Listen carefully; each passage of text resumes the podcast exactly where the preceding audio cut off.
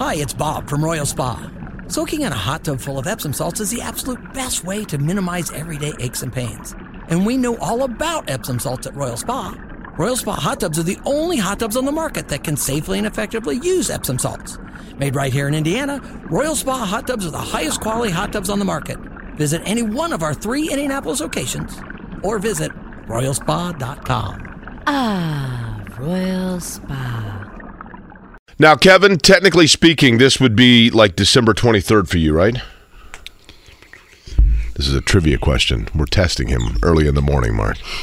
December 23rd. Is This this, is- because you're out tomorrow and that's Christmas? Well, that's true too. Wow, that's Believe a you jerk thing to say. You're happy Jake's gone? I feel like he's you've you've brought that up before. There was a start of the show where you're like, "Did you go to church yesterday?" And I was like, "What?" I, I was confused by that. Uh, but I guess I'm not totally following.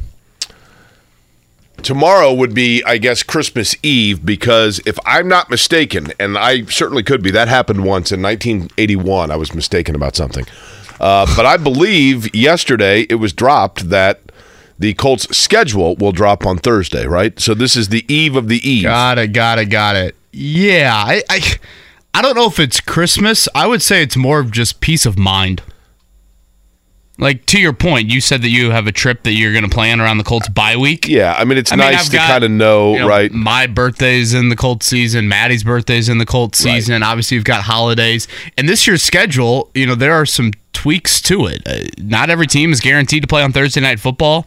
You could have multiple games on Thursday night. I, I don't think the Colts are like a guaranteed primetime team. Um, you know, the uncertainty over Anthony Richardson when he would start. I think that's an interesting debate. I think debate. they'll get a Thursday night game, don't you think? Yeah, it, probably. But then, like, if you're the schedule makers, do you want to bank on Anthony Richardson starting? Good point. I mean, it's not like Gardner Minshew is going to move the needle for Amazon, but uh, yes, Thursday night. So we'll recap that coming up on Friday. We can get into this a little bit more today.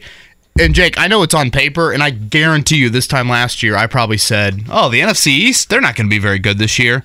You just never know, though, right? On paper, though, there are like zero marquee quarterbacks coming to Lucas Oil Stadium. Like it, it's wild how the Colts have this schedule more so at home. They, they, they go and play Joe Burrow. They go and play Lamar Jackson.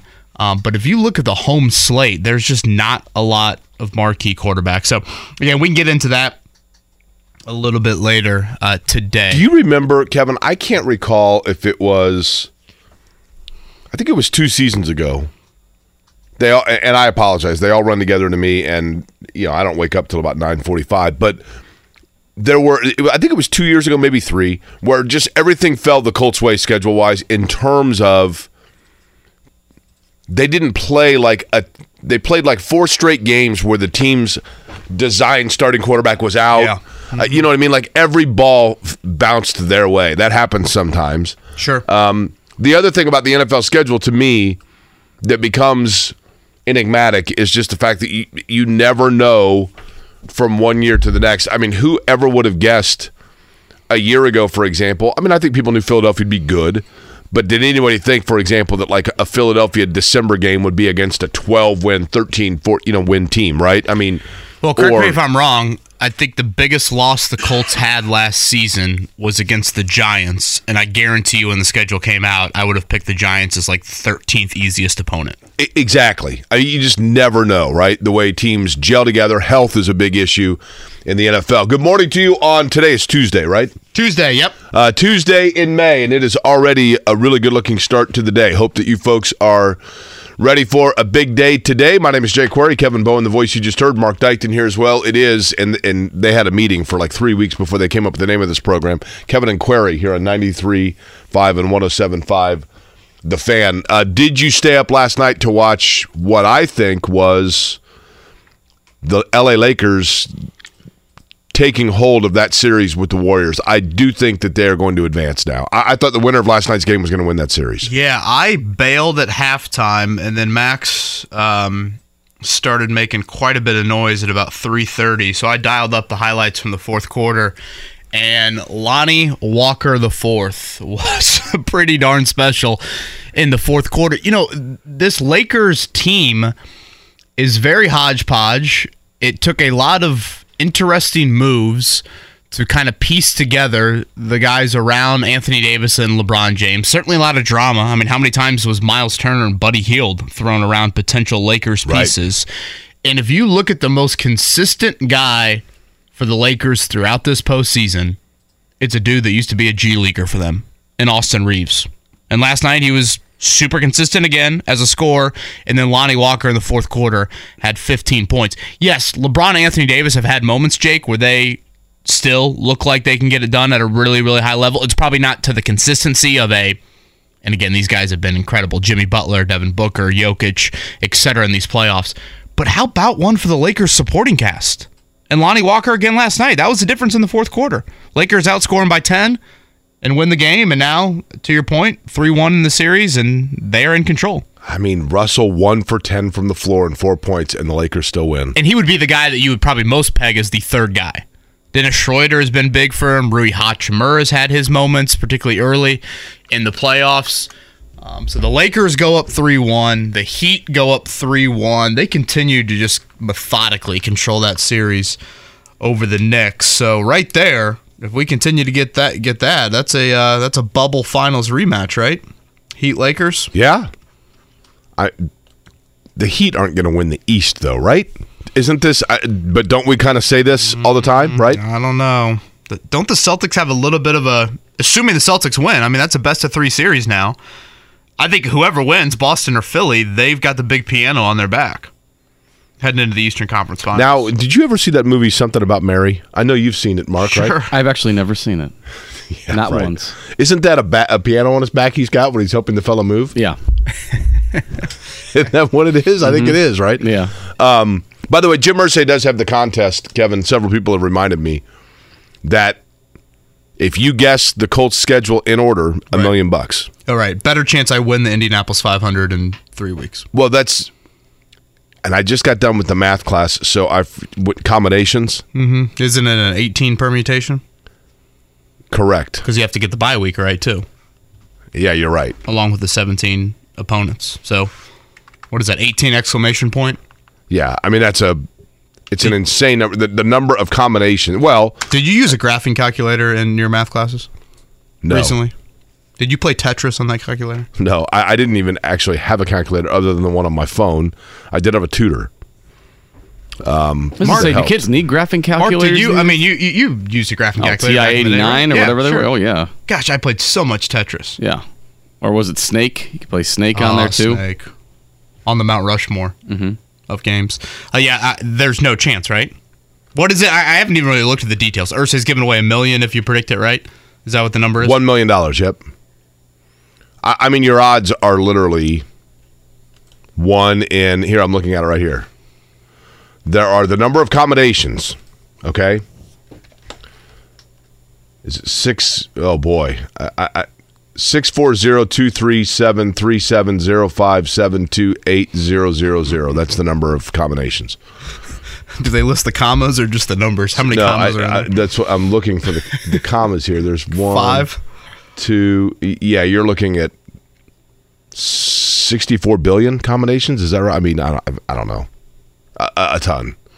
It's harder than people think. Let's put it that way. Yeah, I would say that's accurate. Are you feeling a little Christmassy? I mean, this time tomorrow you are mere hours away from graduating. I get to sleep like an extra half an hour tomorrow. I know you at times have poked fun at it. I think it's an awesome, awesome accomplishment. Well, I, I appreciate that. To do I- it, I mean, it takes a bit of vulnerability. It takes certainly some dedication. You, Well, you know, your aunt is the one that's responsible, right? Your aunt in law, correct? Yeah, my wife's aunt. Yeah. hmm So it would have been right before we started doing this program when I was on with JMV. We were talking about IU football, and JMV said, "Well, Jake, you're a graduate of Indiana," and I said, "John, I'm not a graduate. I went to school there, but I did not graduate." I always felt like it was my responsibility to be candid about that. Um, and I was probably a little embarrassed about it in the early part of my career, just because everybody that I grew up with and went to school with graduated from college. I mean, you know, I mean, I was very fortunate, Kevin, that I grew up in an environment where the question is, I'm sure, probably was the same for you. When we were in high school, it was not "Are you going to college?" It's "Where are you Right. going to college?" And so I was very fortunate that my parents raised me in in that sort of an environment. I know that's not the case for everybody. Um, so I had that opportunity and kind of squandered it, truthfully, but I just wasn't focused on it and just went in a different direction. So when I said that on the air, um, Teresa Lubbers, who at that time was the commissioner for the Department of Higher Education in Indiana, reached out to me and said, Would you be interested in going back and finishing? And I'm like, man, I, I don't know. And, and there were admittedly several times at that time I had, I believe, 19 hours remaining, but there were several that were not available again to match the English degree that I had originally set out for. So I had I picked up some extra hours. I needed 37 total hours to graduate. So I said, okay, I'll do it. And and if I'm going to do it, I'm going to do it and try to do it. And I really did. There were a couple of times where I thought I can't do this. I'll be honest with you. The algebra class that I had to take, I thought I, I called my parents and said, I can't do it. I don't know what to do now because I'm, I've been public that I'm doing this as part of the effort that Teresa had reached out to me to kind of make people aware that it was an option for people. Uh, the rest of it I enjoyed. The math was very difficult for me, but I enjoyed it. Um, I would encourage anybody who is thinking about it, doing it online in particular. You can kind of go at your own pace. Sure. Yeah. Nowadays, it's much much easier. Um, so that was, you know, you kind of do it within the parameters of the time of the week that you can. Now, I would say, I mean, the math class that I just finished, I was probably doing three to six hours a week on it. The others, not as much. Some classes more than others, but I enjoyed it, and I'd say it's a relief. Admittedly, I'd say it's a relief.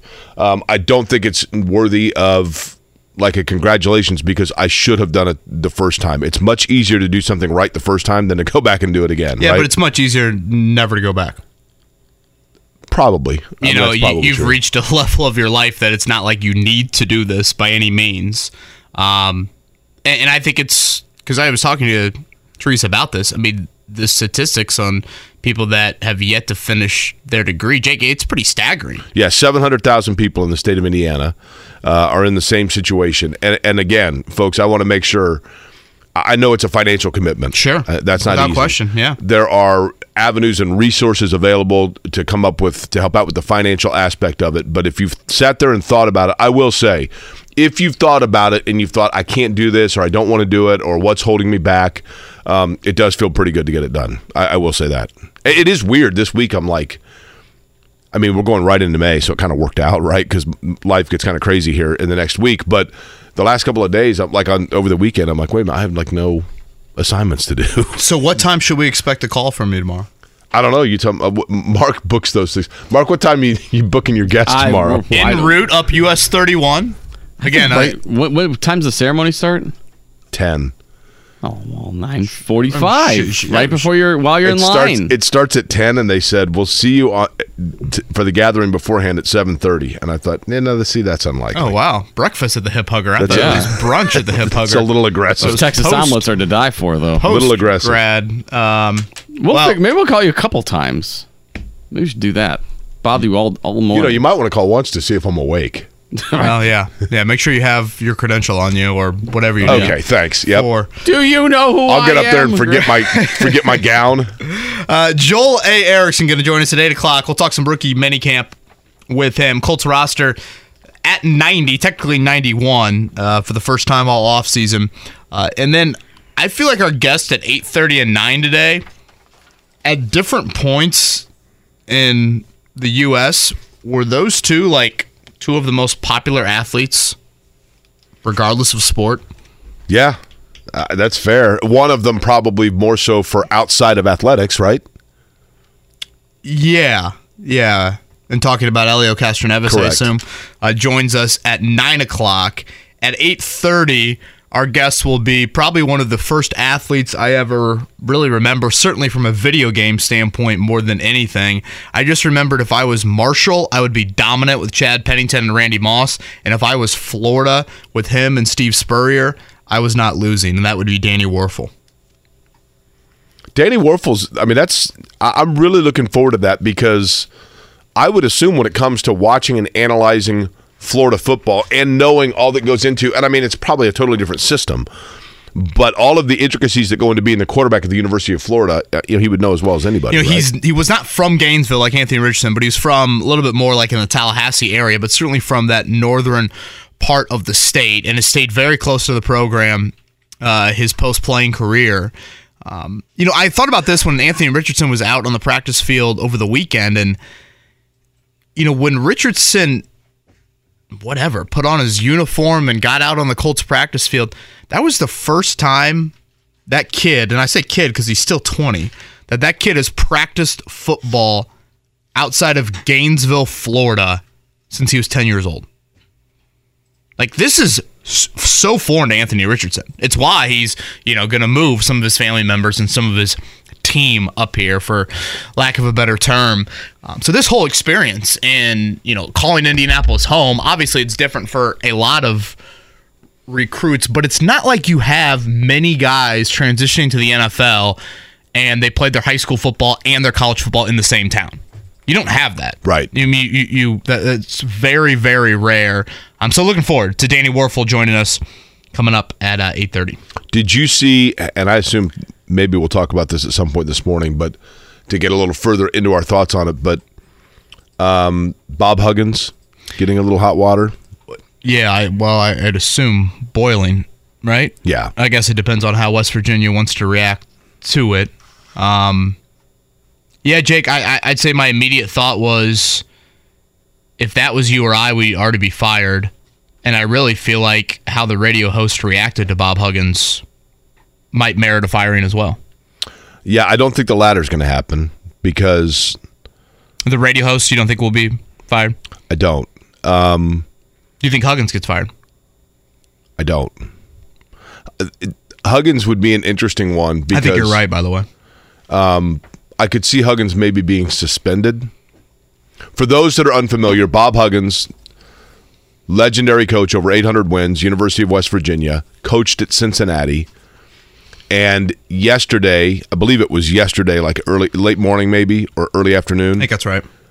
a radio show at WLW, one of the heritage radio stations in this country. I- don't know the context under which they called Bob Huggins, but they were a couple of the hosts were talking about Bob Huggins, and so they gave him a call. It sounded like it was kind of a surprise call. He got on, and they were joking around. Huggins was being very flippant. I mean, he was he was jokingly pointing fun at the fact that he didn't like one of the hosts. Clearly, they had a history in a positive way.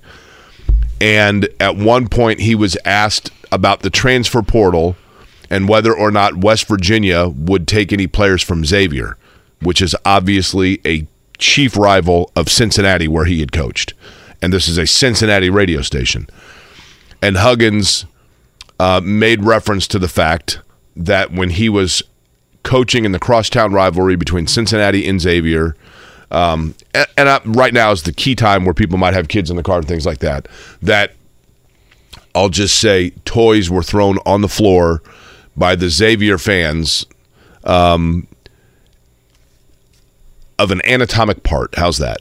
And that he he then said only Catholic homophobic slurs would be throwing those on the floor and perhaps they were jealous because they didn't have any of their own and the host then kind of added to it and said oh it must have been trans night and they were laughing about it um, huggins was here's the thing kevin where i think he's in really hot water Number one, it was incredibly easy for him to say in a very flippant fashion. And I understand that you can, with that term, say that like you just use it as a euphemism for in a non-discriminatory fashion except for that he was clearly using it in a discriminatory fashion and went further as to not only use it in a discriminatory fashion but to label the fact that the fact that people were catholic increased the fact that he felt they should be discriminated against Yeah, he, he added to it. He did. He didn't. It's not like he's retelling a story or he's whatever. Um, and I think you know, I again past precedent with this. I have no idea if you can compare other situations, but obviously in that market, you think of Thom Brennaman. Um, you know, from a professional athlete standpoint, you know, at one point, kind of a hot bite caught Justin Thomas on the golf course using that that word. I think Thomas is fine, if I'm not mistaken. Obviously, Thom Brennaman was fired, or did he resign? One of the two. Um, no longer has that that job. So, yeah, I, I just I don't know. Maybe I'm unfairly stereotyping against West Virginia University, but um, I would be surprised if he got fired. But if that were any of us three, we certainly would be Correct. Without question. And in my opinion, I thought the radio hosts um, crossed a line. and- Totally agree. I- I could not and- agree more. I don't know if baiting's the right word because again, I think Huggins took it to another level, but they clearly went down that path and then added to what was the phrase like? Isn't Bob Huggins the greatest? As soon as he says that, Oh yeah, I mean they I'm like, wait, did we just hear the same thing? they also I looked up the social media profile of the radio host who's been there a very long time and is very well established. Um, but that that was kind of that is that was consistent with what you would expect at least from a social media standpoint from the host. I, what you can say on social media and what you can say on the air are two totally different things though.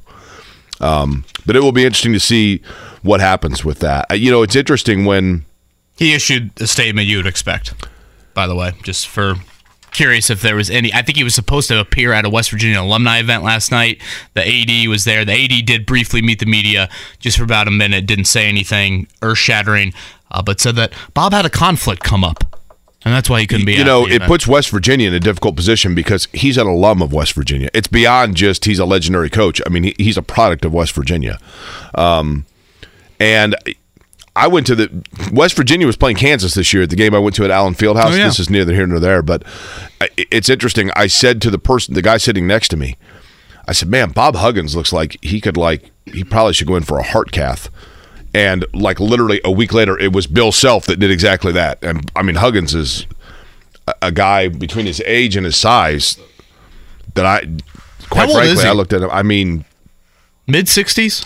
He's got to be. I think I saw sixty-seven. Let me see here what his age is. I'm always curious how many windbreakers he has. Does Yeah. he wear the same one? Um, Bob Huggins, by the way, he is 69 years old. Bob Huggins actually at one time, I don't know how serious this went. He was explored as a potential Pacers coach. I mean, like 30 years ago. Huh. I think probably at the time that he was at Cincinnati. He can coach the game of basketball. There's no doubt about that. Yeah. Uh, speaking of the Pacers, um, there is, I guess, kind of an off the court story with the Pacers yesterday since the show's ended. And then the other story that I think we should get to, and I, I know it can kind of be an annual story this time of year, Jake, but we did get official word yesterday from the Indianapolis Motor Speedway. And unfortunately, we won't talk to Doug Boles until Monday.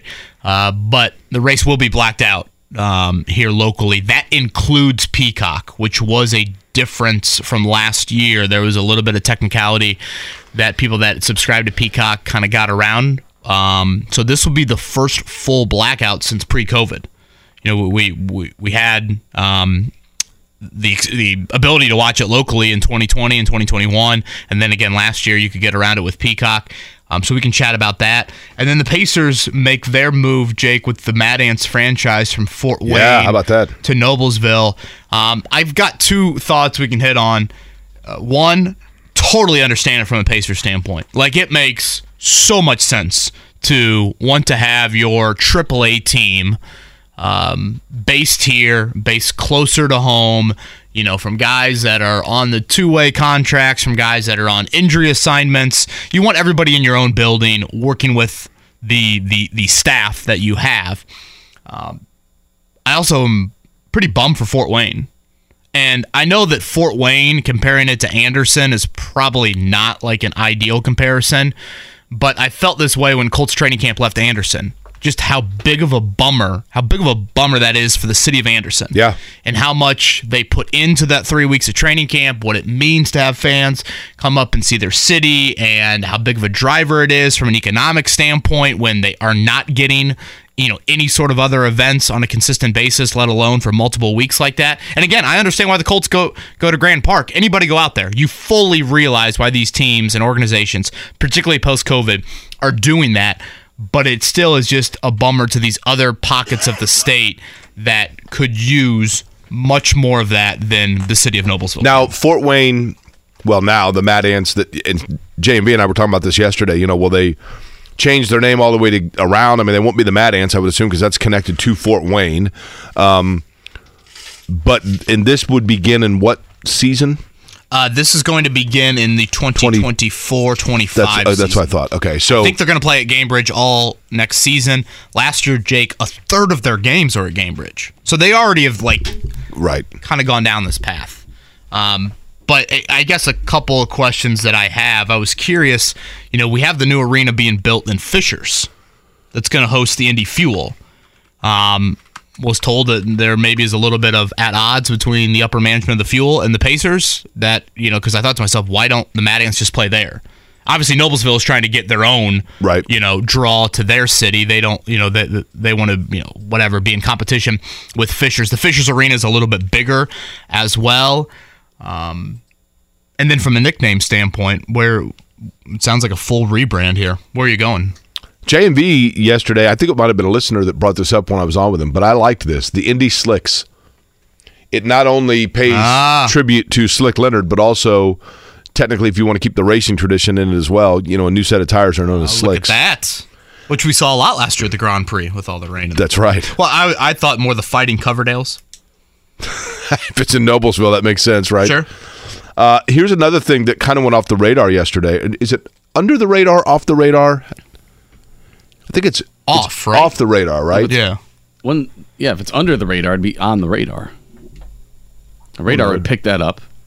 Correct, because it'd be low enough the radar would pick it up, right? Um, Thank you, Mark. Also, yesterday, an appropriation. I don't know. I'm, I don't know enough about government to know if that means that this is a go. But an earmark for an 89 million dollar, uh, basically line of credit for an amateur sports facility for the Capital Improvement Board. Um, or excuse me, for the Indiana Sports Corps. Excuse me, the Indiana Sports Corps was suggesting an $89 million line for an amateur sports facility on the IUPUI campus in downtown Indianapolis. The facility would function like the massive natatorium already on the campus.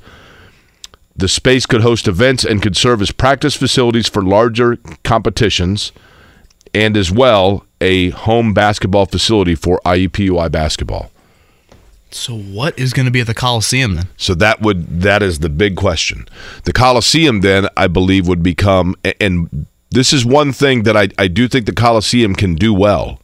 I I feel like it's such a great venue for the fuel, I would totally which again is, is going to Fishers. I know. I totally agree. I obviously the Coliseum is going to be used for the state fair for things there, but outside of that, I I think the Coliseum, the future for it, Kevin, might be. I've seen a few concerts there, and they were great. Now there are a ton of concert venues in Central Indiana, but but fall, you know, when the weather's not great, like winter concerts, and you're not talking. I mean, you're you're talking about smaller level concerts because it holds what seventy five hundred. right. And isn't there like a Live Nation, you know, controlling element Yeah, to a I mean, lot of this as well? I know we're getting a little bit deeper into it, but But the Coliseum is a. I do love the Coliseum, and they've put a lot of money and resource into that to try to get that thing going. You know, the NCAA tournament being there was was good, but you, you know you didn't have fans, right? like what two days a year for Horizon the Horizon League tournament, yeah, it's I mean, just that's the about it, right? semifinals and the finals. Yeah. So that is a concern certainly. Uh, Tyson points out the uh, W or the West Virginia AD. Uh, he's been on the job for six months. Welcome to West Virginia. Yeah, welcome to Morgantown. Uh, Isaiah says under the radar. Is it under the radar? See, that's uh, He goes, I've heard military uh, opposition military planes fly low, so the radar can't see them. ah okay, That would make some sense. but off the radar works too, doesn't it? Like it wasn't. So yes, there is an under the radar is a phrase also, right? Under the radar means not getting attention, unnoticed. He tried to stay under the radar as he went about his business. Now, what about off the radar? Hang on. Off the radar would be you're unseen. I, I- I would agree. To be off the radar means to no longer be noticed or important. I guess the degree to so which I'm you off the radar, right? Some would say you're off the beaten path as well. Excuse me. Yeah. Okay. should be a fun Which three also would be hours tomorrow. Mark. Oh yeah. Uh, again, Joel Erickson, 8. Danny Wuerffel, 8.30. Talks to Anthony Richardson. Helio Castroneves as he goes for number 5 coming up here in a few weeks at 9 o'clock. Kevin Aquari on another nice start to this Tuesday here in Indianapolis. 93.5, 107.5, The Fan. Couple series last night and 3 1 leads exiting them for the Miami Heat as that series now shifts back to Madison Square Garden. The Heat as the eight seed. They are up 3 1 over the New York Knicks. And then the nightcap, it was the Lakers getting the pivotal game four. So they maintain the home court advantage that they stole back in game one. Lonnie Walker the fourth, 15 points in the fourth quarter. Jake, Lonnie Walker had as many field goals in the fourth quarter as the entire Golden State Warriors team. And how about the fact that I've always loved his hair.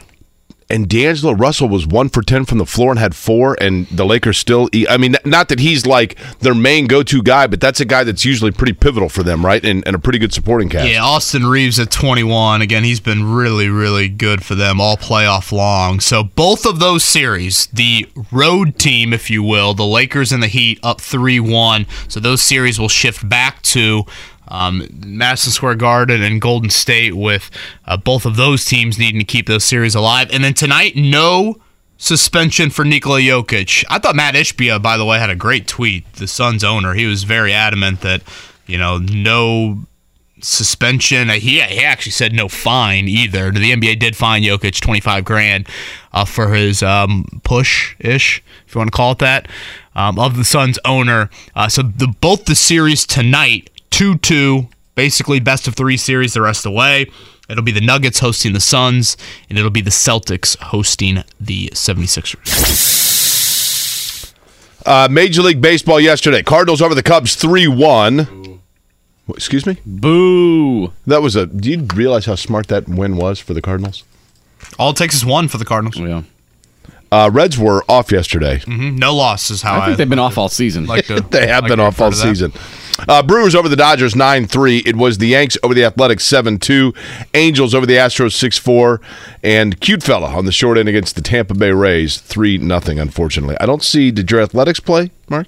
Yeah, they Uh, lost. they're not mine. I, I, I'm Kevin, but they Or lost. Kevin, sorry. Yeah, 7 2 to the Yankees. Sorry about that. Don't associate me with the Athletics. Was right that now. salt and wounds? Did you do that on purpose? No, I'm just saying. Um, some news over at IMS yesterday on the blackout. What that means? It's the first time in four years it'll be a full, full blackout. We'll talk more about that on the other side and get in the Colts conversation coming up in the eight o'clock hour with Joel A. Erickson, Danny Wuerffel at eight thirty, and Helio Castroneves at nine. Again, a gorgeous start to this Tuesday here in Indianapolis. Kevin Aquari right here on 93.5, 107.5 The Fan. A lot of Colts conversation coming up. Uh, Danny Wuerffel going to join us less than an hour. Former Heisman Trophy winner at Florida. Uh, certainly has great perspective on what Anthony Richardson has been going through. So we'll, we'll chat with him coming up here in a bit. Again, Helio Castroneves at 9 o'clock. Jake, big announcement from IMS yesterday, and I believe the Indy Star had this, Nathan Brown over there, in that uh, we are back on for a full blackout of the race. That has not been the case here in the past few years. Uh, obviously, you had the COVID race in August in 2020. Um, you still allowed viewing in 2021 from a TV standpoint here locally with COVID kind of lingering and, and an abbreviated crowd. And then last year, it was more of a technicality with Peacock, the um, streaming service for NBC, that uh, you were allowed to watch it. That will no longer be the case this year. Um, full transparency, as people that work for the radio station that airs the race, obviously this is good news, great news. Um, having said that, I, I I just don't understand the reasoning behind the blackout to the degree that it continues to be there in 2023, especially for a sport that is trying to draw viewers and especially in the market that you would think would have the most potential fans given the history and the lineage of what racing means to this market. Uh, to me, it's like blacking out the Kentucky Derby in Louisville. And you don't see that. And what did you see with the Derby? The biggest audience a sporting event has had since the Super Bowl. Um, so I am a bit confused that this continues to be the path that they choose to go down, even though it clearly benefits us Yeah, I think. and, and you. and admittedly, Kevin, you are correct on the disclaimer. I mean, I work on the radio network as one of the people that broadcasts the race that airs on the station that I work for. So certainly it would be in my best interest, right, for people to listen to it on the radio. Having said that, you know, I, I think for it's a unique situation because of the fact that for so long listening to the race on the radio, I think became for a lot of people just part of the tradition of the race because it was just an understood for so long. And so people that didn't go to the race became accustomed to going to the lake, uh, um, grilling out, camping out, listening to the race. Quite frankly, the number, probably the third most common thing people tell me they do, cleaning out their garage. Yeah, my dad would do that on like an annual listening basis. to the race. Like, yeah. Um, but I do understand that it's a different era, right? I mean, we are in a different era in terms of multimedia consumption. I think the blackout just became, I'm not saying an accepted, but like a, a part of a normalcy for people in this market. Then when COVID happened, then you had the situation of, okay, we can't even have fans there, so we have to air it. So the blackout becomes lifted for that. Then in year two, you're not allowing full attendance. So you kind of have to do it again. And then in the imperfect storm in year three, to your point, you're starting to shift television viewing now onto the online streaming platform. And as a result of that, you now have the aspect of, okay, you can black it out on television, but people can just find it online. And they didn't have a means to block that from happening. They have figured out technologically speaking how to now do that again within the market so that if you live in a certain area you cannot stream the race either. I don't believe they had that technology a year ago. So that's part of why this now is coming back into play as for the reasoning behind it I don't know that answer. I don't want to speak for the Speedway. I don't know that answer. My assumption would be because they believe that it still would, you know, the days of when I was a kid, the 80s and the 90s, there was always the assumption, Kevin, when it came to the Indianapolis 500, people would say, when it came to the Indianapolis 500 mile race, it was always, oh, it, sold, it sells out the next day.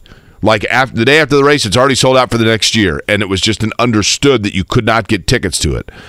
Um, and and the reason, and I think many people believed that the reason people were buying those tickets with such immediacy was because they knew they couldn't watch on t- to see it. They had to be there in person.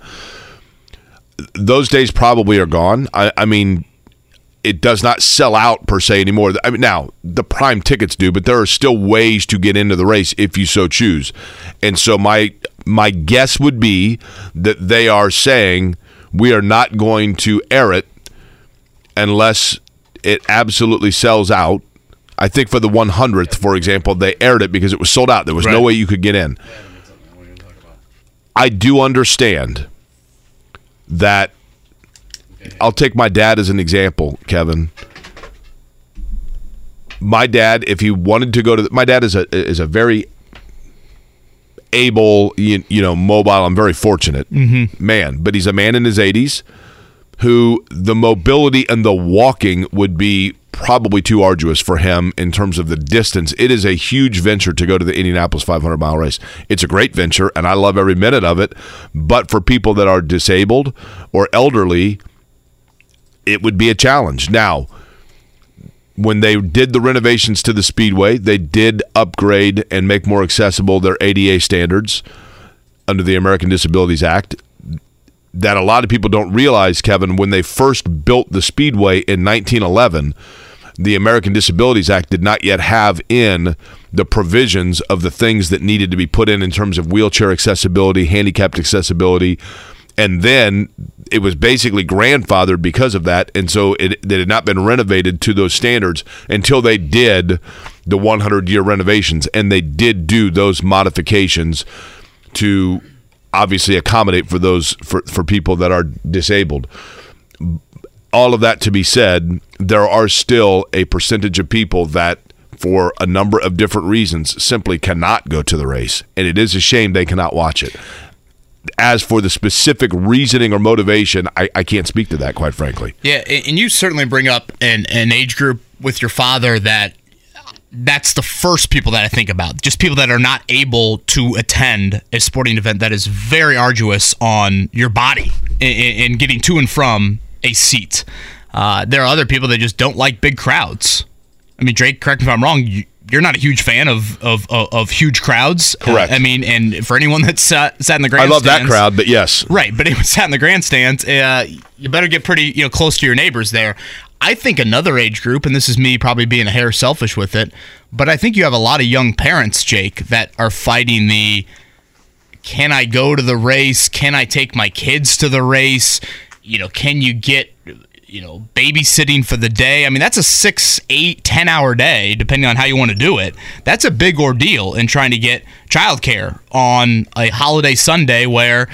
You know, if you are reliant on college age kids, they might be going to the race or they might be at a friend's lake house enjoying a beautiful weekend. I mean, Right. they might be doing other things. With young kids too, if it's hot or something, they're in the sun for hours and hours. Then you got got to start worrying about that as well. Yeah. So again, bringing them to the race is not just something that oh yeah, that's a no brainer. Uh, you know, it's like bringing them to the children's museum or bringing them to the zoo. It's a totally different experience. So I think whether you go with the older demographic or the younger demographic, you have questions about both of that. And you know, when I reach a point, luckily my my parents are going to watch our kids on on race day. I'm very fortunate for that. You might not have your parents living in this market to be able to to do that, and I know there's going to come a point in time where either my parents are no longer able to to do that, or there's just too many grandkids to try and do that. And so then I'm probably gonna have to make a decision. Should should I stay at home? Should Maddie stay at home? Do we both stay at home? And what a great opportunity would that be for my currently two year age gap, let's just say my eight year old daughter and six year old son, to sit at home and be able to watch that. And then they see the pre race, they see the cars, and they hear the cars. It's not just radio, which obviously you guys paint an incredible picture, and I love it each year sitting there listening to it. Wouldn't that be the perfect way to try and reach the next age group of fans? Something that F1 is doing an unbelievable job of right now.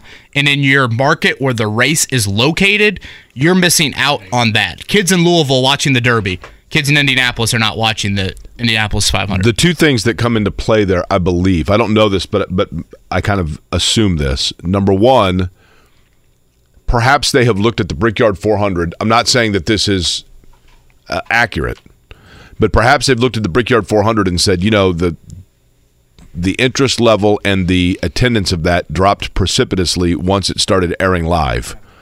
I, I'm not saying that there's a correlation between the two. The other thing that could come into play in terms of just the overall thought process of it, and this is something that I think is antiquated.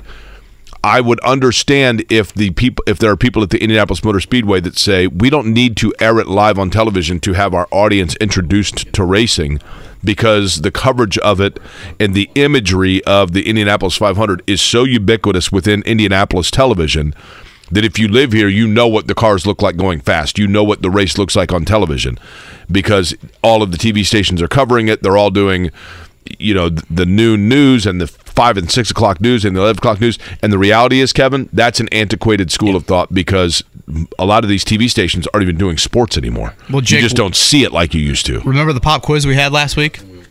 Correct. Asking a diehard sports fan to name two of the four four time winners. We did not sniff one of the Yeah. four four time A winners. 42 year old. Um, a couple of numbers, and again, Nathan Brown had this in the star, and I know we're getting a lot of calls on this. Hopefully, we can get back to this topic um, here either later today, certainly later in the week. Uh, Jake, three hundred twenty-five thousand. That was the number um, that the star had in there as the attendance for last year. I don't think there's a huge chunk of that that literally go to the race and would sit there and say to themselves, "Oh, I'll just watch it at home next year." I think you go to the race for much more than the viewing experience of the race. If you're in turn three, you're so reliant on you guys from a radio standpoint, on the TV boards, you know, whoever. It's not like you're going there because you feel like uh, you know, whatever, you're going to see the entire field at an NFL game or the entire court at an NBA game. Um, I, I don't think that percentage would be very high of the 325,000 that would decide to sit at home if you did air it locally. I think you could personally charge some sort of pay per view and you would get people That would seemingly be pretty a pretty good solution, right? that would do that as well. Uh, the other number, twelve thousand, Jake. That was the amount Doug Boles mentioned to the Star as unsold grandstand numbers from last year. I believe he told us yesterday that they are a little bit ahead of pace from that. So you're looking at about whatever, let's say 10,000 unsold grandstand tickets. You know, when you talk about 10,000 out of 325, that's a really small percentage. Right. So No, I- for sure. and I wish you know we, we probably should ask Doug more about it. Yesterday, I, But- I, I didn't realize this announcement would happen this early. But do they feel like if they didn't black it out, that number would be lower? of the 325,000, my immediate percentage thought of how many of those people would stay at home if the race was viewed locally, I, I I'm guessing here, obviously, I would say five percent, maybe ten percent. I mean, Do you, do you think that's a fair guess, or do you think it'd be a lot I, I think it's a fair guess. Yeah, you're still talking thirty thousand people. So at hundred bucks a ticket, well, probably not that much. On an average of fifty bucks a ticket, that's a lot of money. Okay, devil's advocate. Charge five bucks on the pay per view, and then think about how many of those people potentially have younger kids. Right. And at some I- point, I they it. are coming to the race on a frequent I, I get basis. it. Totally get it. Uh, we can get more of this conversation coming up here in a bit. Joel A. Erickson up next. Again, Danny Wuerffel, 8.30. Helio Castroneves at 9. Well, that conversation certainly sparked the phone lines. We'll get back into a little bit more IMS blackout talk a little bit later in the show, and I'm sure later this week as well. Um, but some Colts conversation now. Joel A. Erickson from the Star joins us. Uh, certainly go over a lot of things rookie minicamp related, but later this week the NFL schedule will be released. That's Thursday night, eight o'clock. Joel, you think we could get an amendment on that schedule if Daniel Snyder still owned the Commanders for Colts and Commanders on it? Yeah, no kidding, no kidding. That's turned into in just a, a really short time. That's turned into a pretty, pretty nice little uh, little rivalry the Colts and the Commanders have going on. Um, Talk about prime time right there, yeah. you you feel like how do you feel if you're the new owners? If you're Josh Harris and you're just like, wait, someone's going to try to take my draft pick? What did- what happened? I don't get a draft pick the first year. And so, Um, do you, you think that's Irsay's goal here? I mean, he, he seems relatively fired up about the Andrew Luck potential tampering the Commanders did or have done. Like, is that the end goal? It's not like the Colts would necessarily benefit. It's more of a, hey, I'm telling on you, and I want the public to know. Well, it, it's it's a good question. It's interesting to think about like what um, what happens if if this goes all the way there. The, the Dolphins gave up quite a lot for tampering with Tom Brady and Sean Payton. Um, it was a first round pick this year, a third round pick next year. Their owner got suspended and fined, so there was a lot of stuff there. Uh, there's also I didn't know this was a thing until uh, the draft, really. But the Eagles got a better pick, better draft pick in a trade out of out of uh, Arizona tampering with Jonathan Gannon. Um, so I don't know if that's you know maybe a, Hmm. So the Colts could benefit. too. Yeah, I, I, I, I like I said, I didn't know that was a thing until the draft. So I didn't know you could uh, almost settle your differences uh, in a in a tampering case like that. Um, this one seems a little more serious than that, but yeah, Irsay, Irsay being very clear. You know, I want to make sure you understand that Andrew Luck is still under contract to the Colts, regardless of whether or not he's played for us uh, since 2019. Joel, here's what's confusing to me. And I mentioned this yesterday, so maybe you can shed light on it, or maybe since I was confused by it, more has come out to clarify it. Andrew Luck, when he retired, had what, three years left on his contract, correct? Correct. Mm-hmm. So my understanding was so so to me it has to be one of two things. Either that contractual obligation expires after the, a 3-year period of the retirement, which at this point that expiration date would have passed, or or he has 3 years of contractual obligation to the Colts to honor upon the time that he returns to the NFL, which Yes, would mean the second one. Right, which would mean that at this time he is not under contract. The contract is is on pause. In other words, is he under is he their ownership now forever? Is it, do they own him forever until in case he wants to come back at the age of 57? Yes, they have his rights in perpetuity because the contract the, the, the contract pausing means that they have they they have those rights. Uh, and yes, if if he wanted to come back at the age of fifty seven, the and play for a different team, that team would have to trade for him. Yeah, see that's that's the part to me. So that that clarifies it, but then the other report that I saw initially, and I don't recall where and I apologize for that, Joel, but said that they had inquired to the Colts about Andrew Luck, not to Andrew Luck directly. Do we know factually? I, I would assume Jim. I mean, Jim Irsay. I trust him by his word here, right? But did they inquire to the Colts, or did they inquire to a representative of Andrew Luck without the Colts' permission? Clearly, it must have been the latter, right? The the Colts the Colts. My understanding is that the Colts want to investigate it, um, in order to find out if the second thing happened. Um, and I, I don't know if I've seen hard reporting on on whether or not they asked the Colts at all. Um, obviously, Irsay reacted in a way that would make you think no. Um, but the the tampering rules are pretty. The tampering rules are pretty uh, loose in terms of who is an associate of yours, uh, which I guess makes sense because if if it was just you and your agent, or you and your family and your agent, then obviously there'd be really easy ways around that for a lot of guys.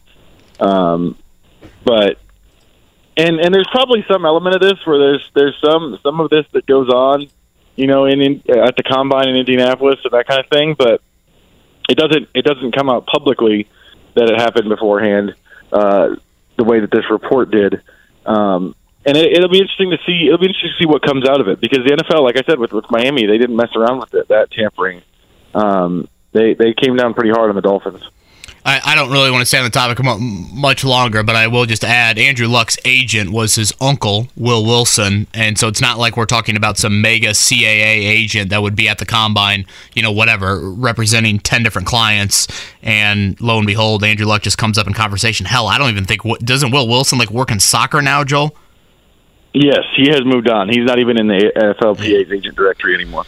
Yeah. Um, all right. R- rookie minicamp from over the weekend. Joel A. Erickson was out there from the Indianapolis Star. Um, again, it is rookie minicamp. Um, so let me preface by that. I will offer a couple of Anthony Richardson observations. You can either play off them or offer your own. Um, I did find it interesting just him like giving an example of, hey, at Florida, it was a three step drop out of the shotgun. In the NFL, it's a five step drop. Um, I think he used the phrase, you know, um, speed up my my footwork as something that he needs to work on. And Joel, I, you know, I'm not sure I've ever seen a quarterback in between reps mimic his throwing motion, take mental reps, however you want to describe it, more than him. I mean, literally after every rep, I'm thinking, you just threw a perfect ball, and there he is. You know, as the tryout guys are going through their drills or their reps, there he is mimicking the drops and the throwing motion. So those were a couple Richardson observations on my end. Yeah, you know, um, it reminded me actually of, and just to preface this, this specific thing that Kevin's talking about reminded me of Drew Brees. Um, Brees did that some, especially when he was hurt. He would go through it. Now, I, I covered him later in his career when he was probably trying to take rotations off of his shoulder a little bit more. So I don't remember for sure if he actually did the throwing, but he would do this thing where he would make a throw even in routes on air, and then he would carry through um, the rest of his reads on on whatever play or whatever route they had run. So he would like shift his feet and, and keep himself in motion after he'd made the throw and, and look at you know three or four other receivers. It kind of reminded me of that, him doing that. Um, the other thing I noticed was that in this, it happened only a couple of times. I'm not usually a, a dive deep into the body language person, but it seemed pretty clear that there were a couple of times that Richardson just didn't like his throw uh, and and kind of reacted visibly to that.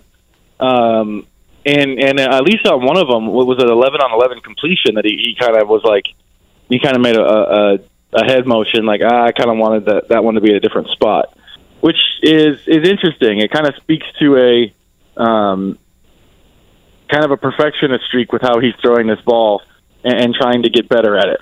I thought I thought it's hard to know. It's, it's it's the first time we're watching him, but it was something that came up a couple of times over two days.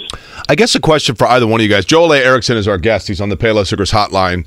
Of course, you can read his work covering the Colts with the Indianapolis Star. A, a question for either one of you guys um, would be this for me, and that is I, obviously we're talking about like one grain of sand here in the overall totality of what we're going to see from Anthony Richardson. That said, based on precedent, whether it be Andrew Luck or I guess that was really the last time that we had a true rookie quarterback that you're handing the keys over to from the get go.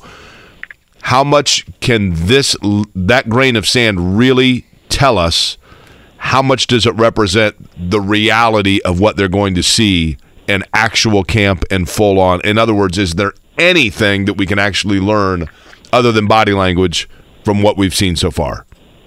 I I don't really think so. I mean, it's it, you, got to think about like it's it's a rookie mini camp. There's a there's a handful of guys who are with the Colts. Sometimes they're you know Marcel Dabo is playing there this this week. Um, the the international transfer player. Um, but the the guys on the field, it's it's twelve. It was twelve draft picks. It's fifteen undrafted free agents, and I believe it was twenty nine tryout guys. It, it's all rookies. It's guys who are running very basic stuff. Um, you're you're just getting giving them an introduction to the playbook and what they're going to have to do uh, with the Colts. It, it's not a competitive situation like you're going to see in training camp. So, in terms of the big picture and what what Anthony Richardson is going to be, I wouldn't say that there's anything that you can really take away from the rookie minicamp. I, I would say, take more than anything, you're just watching him to go. Okay, what what are some pieces that I'm going to look for moving forward? What are some things that I'm interested in in terms of his personality and how he's going to quarterback a team and react to stuff? Um, but even that, even that is is something that you go, okay, I've seen this now, and now I, I kind of just put that as a note and, and see if I see it again, um, or at least that's kind of how I treated it. And he's Joel A. Erickson from the Indianapolis Star. He's with us here on the Payless Liquors Hotline. Joel, the, the, the month of May and even June, Chris Ballard has used those months to find kind of a veteran free agent signing. You know, typically you see that maybe right before an OTA or a mini camp and then that guy could you know potentially turn into a somewhat important piece for you. If I had a look on the roster right now, I'd probably put three positions above the rest. I put right guard, I put corner, and I put safety as like three that I could see them add to, especially the the, the first two of right guard and corner.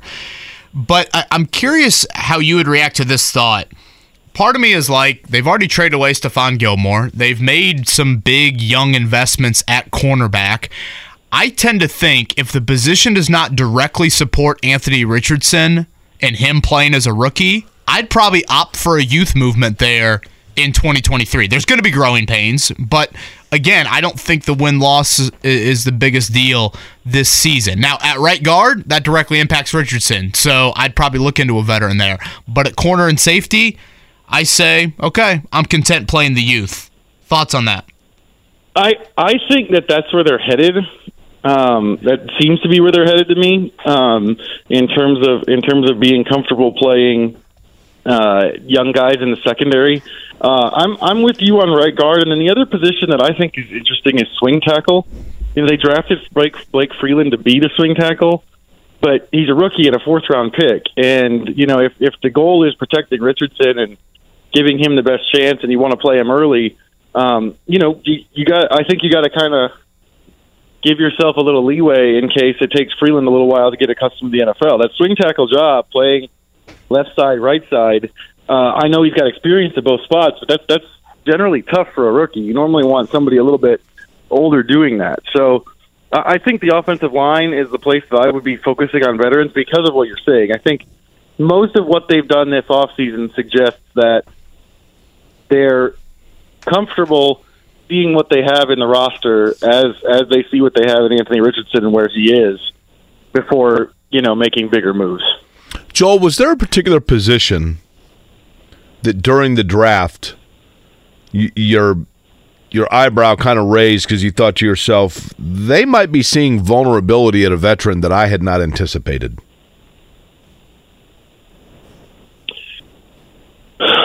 I don't know. Their their picks kind of especially the first five to six, just kind of kicked off need after need after need.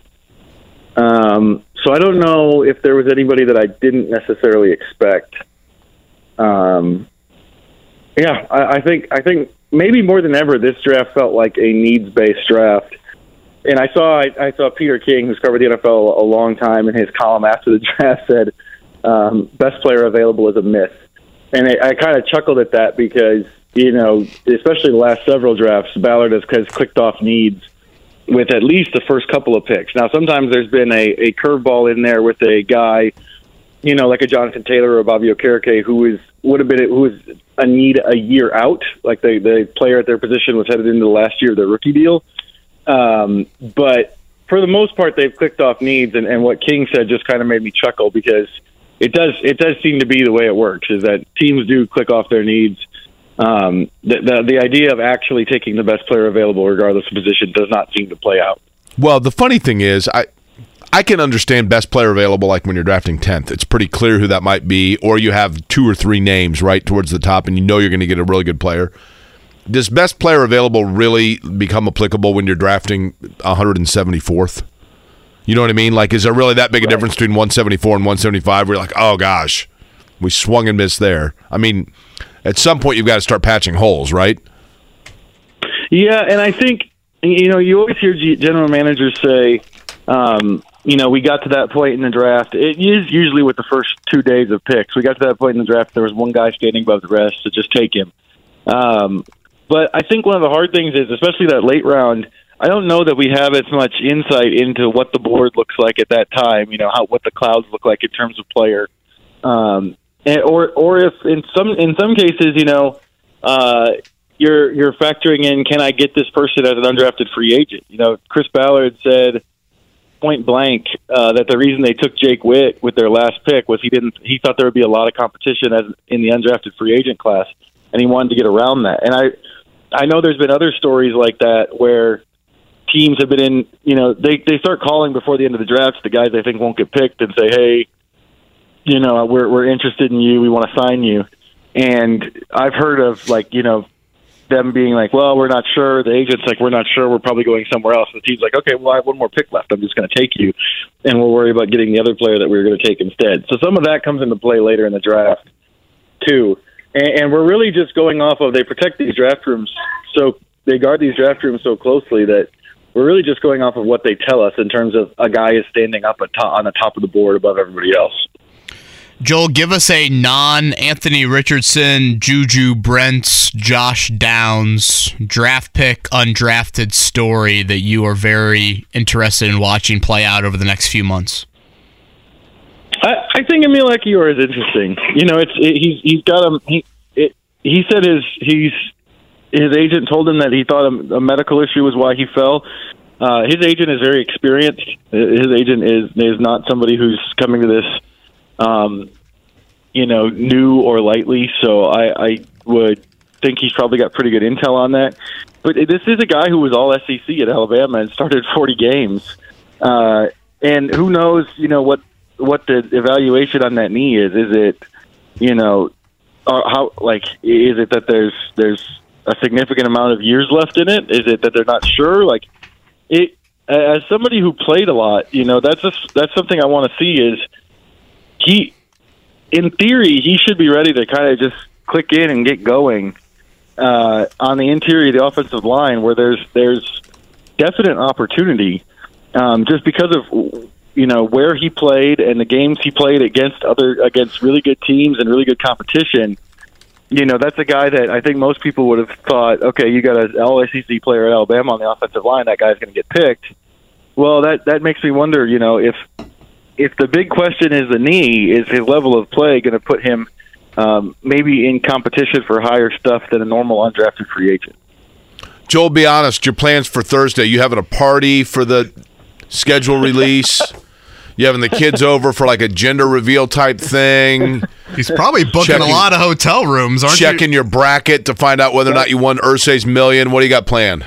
K- KB's KB's right. The first thing the first thing I do after we put up whatever uh, is going to go on the website is I immediately start looking for ho- like for the for hotel rooms uh, in whatever in whatever city we're we're supposed to be headed to. And what I'll end up doing is what I'll end up doing is going back during the season and like the same week of I'll, I'll see if there's something that came down in price because that does happen sometimes. And I usually try to get something on the board at least at least to start off and figure it out. And then the other thing I do, this is the second thing I do, and I know um, uh, Chris Widlic and ben, uh, Brett Bensley over at Fox 59 and CBS 4 do the same thing. Is those those first September road games? I immediately check the Major League Baseball schedule to see if I can knock off a park I haven't Oh, yeah. been to yet. Okay, so wait a minute. So with that, because I've done the same thing for IndyCar for years. Um, Best park you've been to? Not, I mean, uh, uh, listen, not Fenway, Yankee, Wrigley. I mean, I get it, but uh, surprisingly, best park you've been to, and the one where you're like, this place is a dump. okay, so uh, I don't know if this is a surprise. I think a lot of people say this one. I've actually, I've I've hit 19 uh, parks, but the problem is Nice. I, I haven't I haven't hit a lot of the famous ones. So I would say the one that's that's it's not necessarily it's.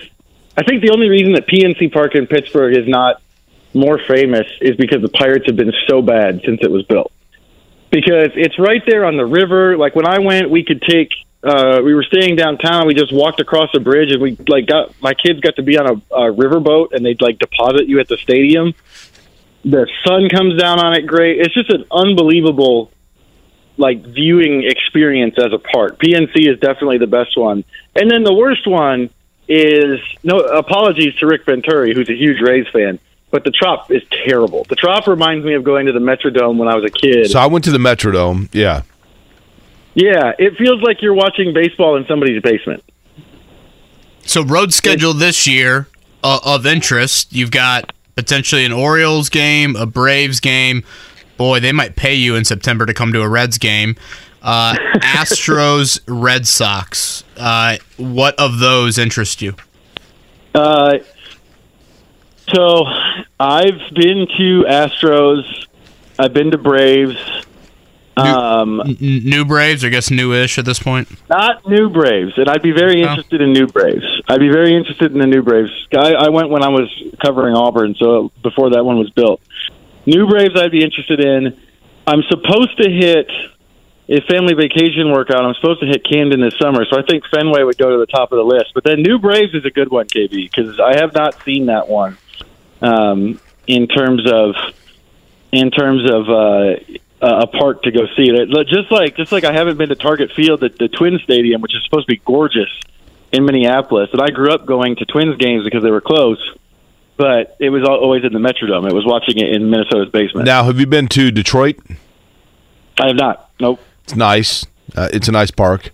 Uh, have you been to? I'll tell you a very underrated park, and you're going to laugh when I say it because it's not new. It's been renovated, but it's not new. But I found it very nice. Angels. You been to the Angels? Yeah. Yeah, yeah. So when I covered the Saints, they did a uh, a joint practice out there, and I was out there for four uh, four days or five days or something like that. And the Angels were in town on the front end, and the Dodgers were in town on the back end. I knocked off both of them, but I do think that the Angels Park is it, it looks good. I, I like the stuff in left center field. Um, Here's it- the other thing, yeah. Joel. This is sa- uh, old guy here, right? They did something. I don't know what it is. It's hard to explain. But the concourses, instead of like hard cement, it's kind of like that rubbery surface that you play like basketball on in churches. So it's Yeah. super soft to walk around. I know that sounds weird, but it's like it literally. It's like they thought about like the retirees of Southern California. I don't know, but I don't know. I thought it was a nice park. Dodger Stadium's great too. If you've never been to Dodger, you got to go to Dodger. That, my favorite thing about going to Dodger was I sat, I was with a buddy, and we sat in third row, like next to the real Dodger fans. And as somebody who watches a lot of baseball and knows, you know, the Brewers roster pretty well, I was flabbergasted at how well some of these guys know baseball. Like the Cardinals are bringing in a reliever, and like the guy next to me is talking to his friend, and he's going, "Ah, this isn't great. Our guy's 0 for 4 against this guy lifetime." How, how do you know that? Right, right. Well, especially considering you know you're talking about the Cardinals, and they are the ones with the smartest fans in baseball. Just ask them. Right? Joel, as a, Joel, as a Brewers fan, laughs very hard. That's right. At that comment there. Uh, Joel, great stuff uh, with rookie minicamp weekend. I know it's been a busy couple weeks for you, so appreciate you hopping on a few times with us. Yeah, yeah, no problem. Always like coming on with you guys. That's Joel A. Erickson right there on the Payless Liquors hotline. Yeah, so from a road venue standpoint for the Colts coming up Thursday night, you know, they're at Carolina, they're at Atlanta, they're at Baltimore, they're at New England. I I don't know. The schedule doesn't really jump off the page at me. I guess uh, could they play international? Are we going to find that out? Aren't they doing the international announcements a little bit earlier? Where are the international games this year? I mean, obviously London, I right? think we have two in Germany, right? Yeah. And then are we back to the annual Mexico City game? Yeah, that'll probably be 49ers or Cardinals again.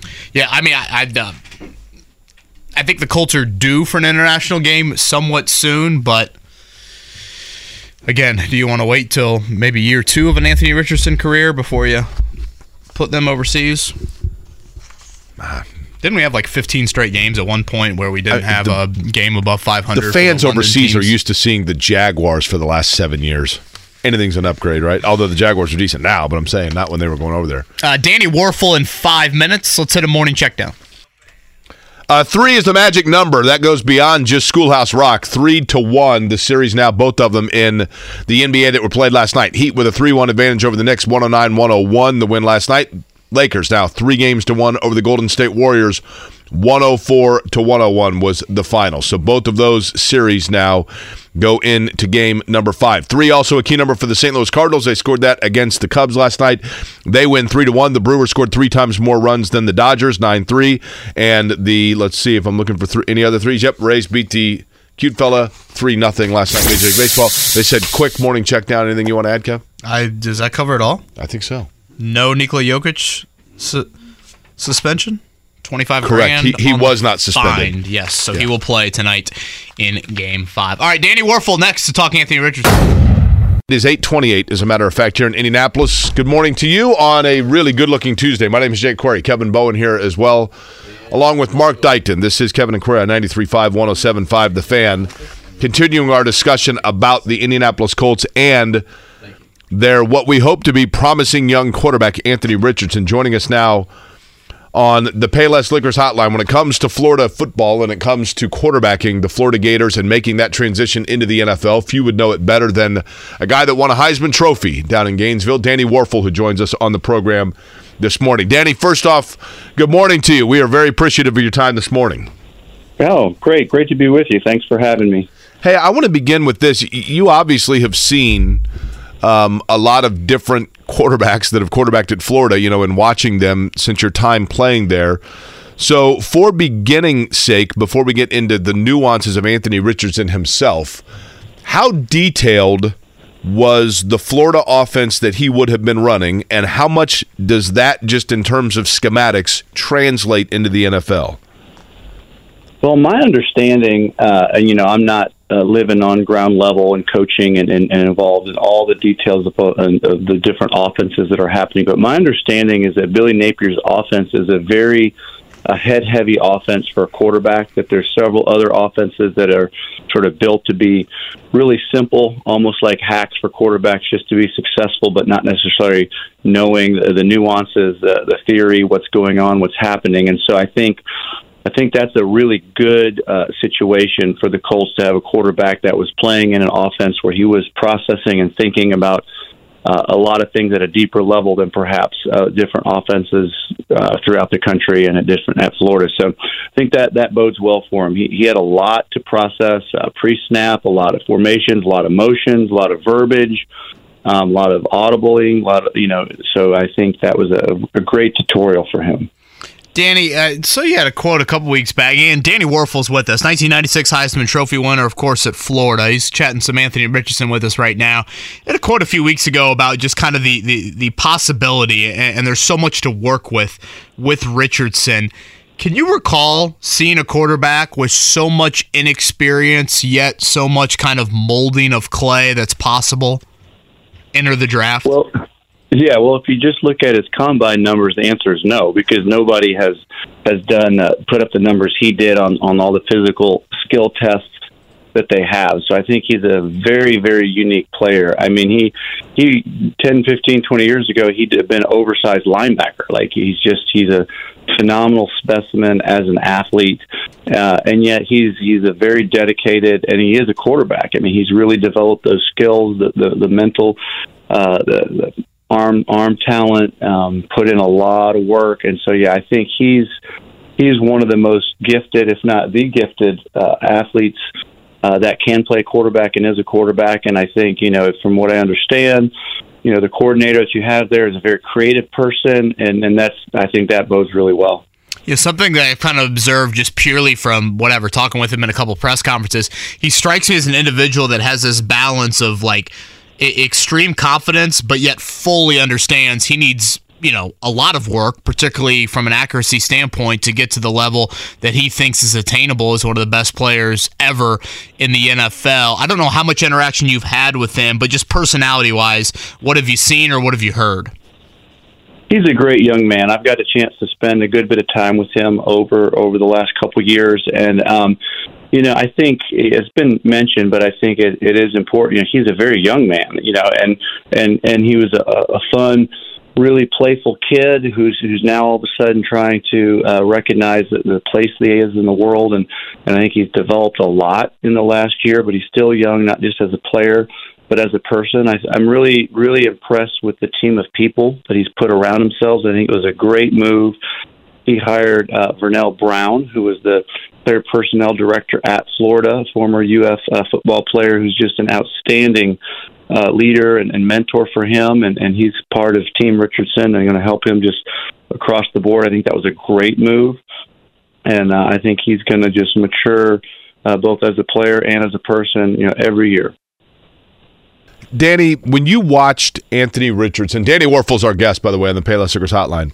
When you watched him at Florida in the 13 games that he was playing, did you more often than not find yourself watching him and thinking to yourself, this guy can be an elite level NFL talent? Or did you more often than not find yourself in watching him and think to yourself, this guy's a great specimen, but I don't know yet that he understands how to be a quarterback? Uh, you know, there's uh, enough evidence to think both of those things at the same time. You know, there there were times where he he made plays that you just no one else would make. You're like, how does this even happen?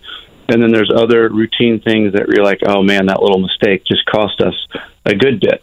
So I think you you know you have evidence to to, to think both of those things are true.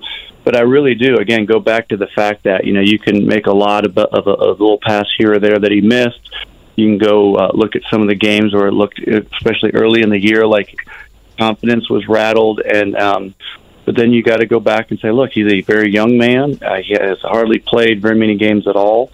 Uh, and so there's just there's so much potential there, and I think more importantly, just this willingness, this this humility, this uh, that goes along with this confidence, but this this eagerness to be teachable, to learn, to grow, that I think is, is a really strong uh, aspect of who he is, which which bodes well for him being a great player.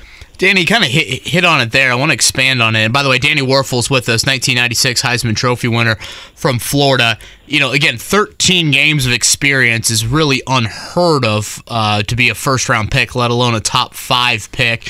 We've already started the old playing time debate, how early that needs to happen in the NFL. Uh, how early do you think it, it would benefit Anthony Richardson to play here in year one?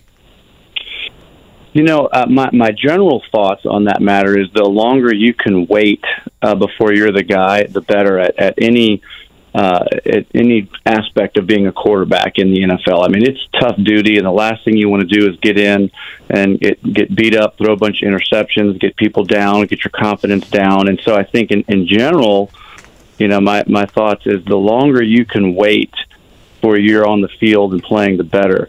You know, I think there are uh, certain exceptions to that, and I think there could be packages, there could be situations where where things are phenomenal for him to get in the game and do things. But uh, you know, I'd be more an advocate to try to try to not have him be the guy, where when and if things go bad, he's taking the fall for it. That that's not a long term, to me, way of, of developing a quarterback to be your guy.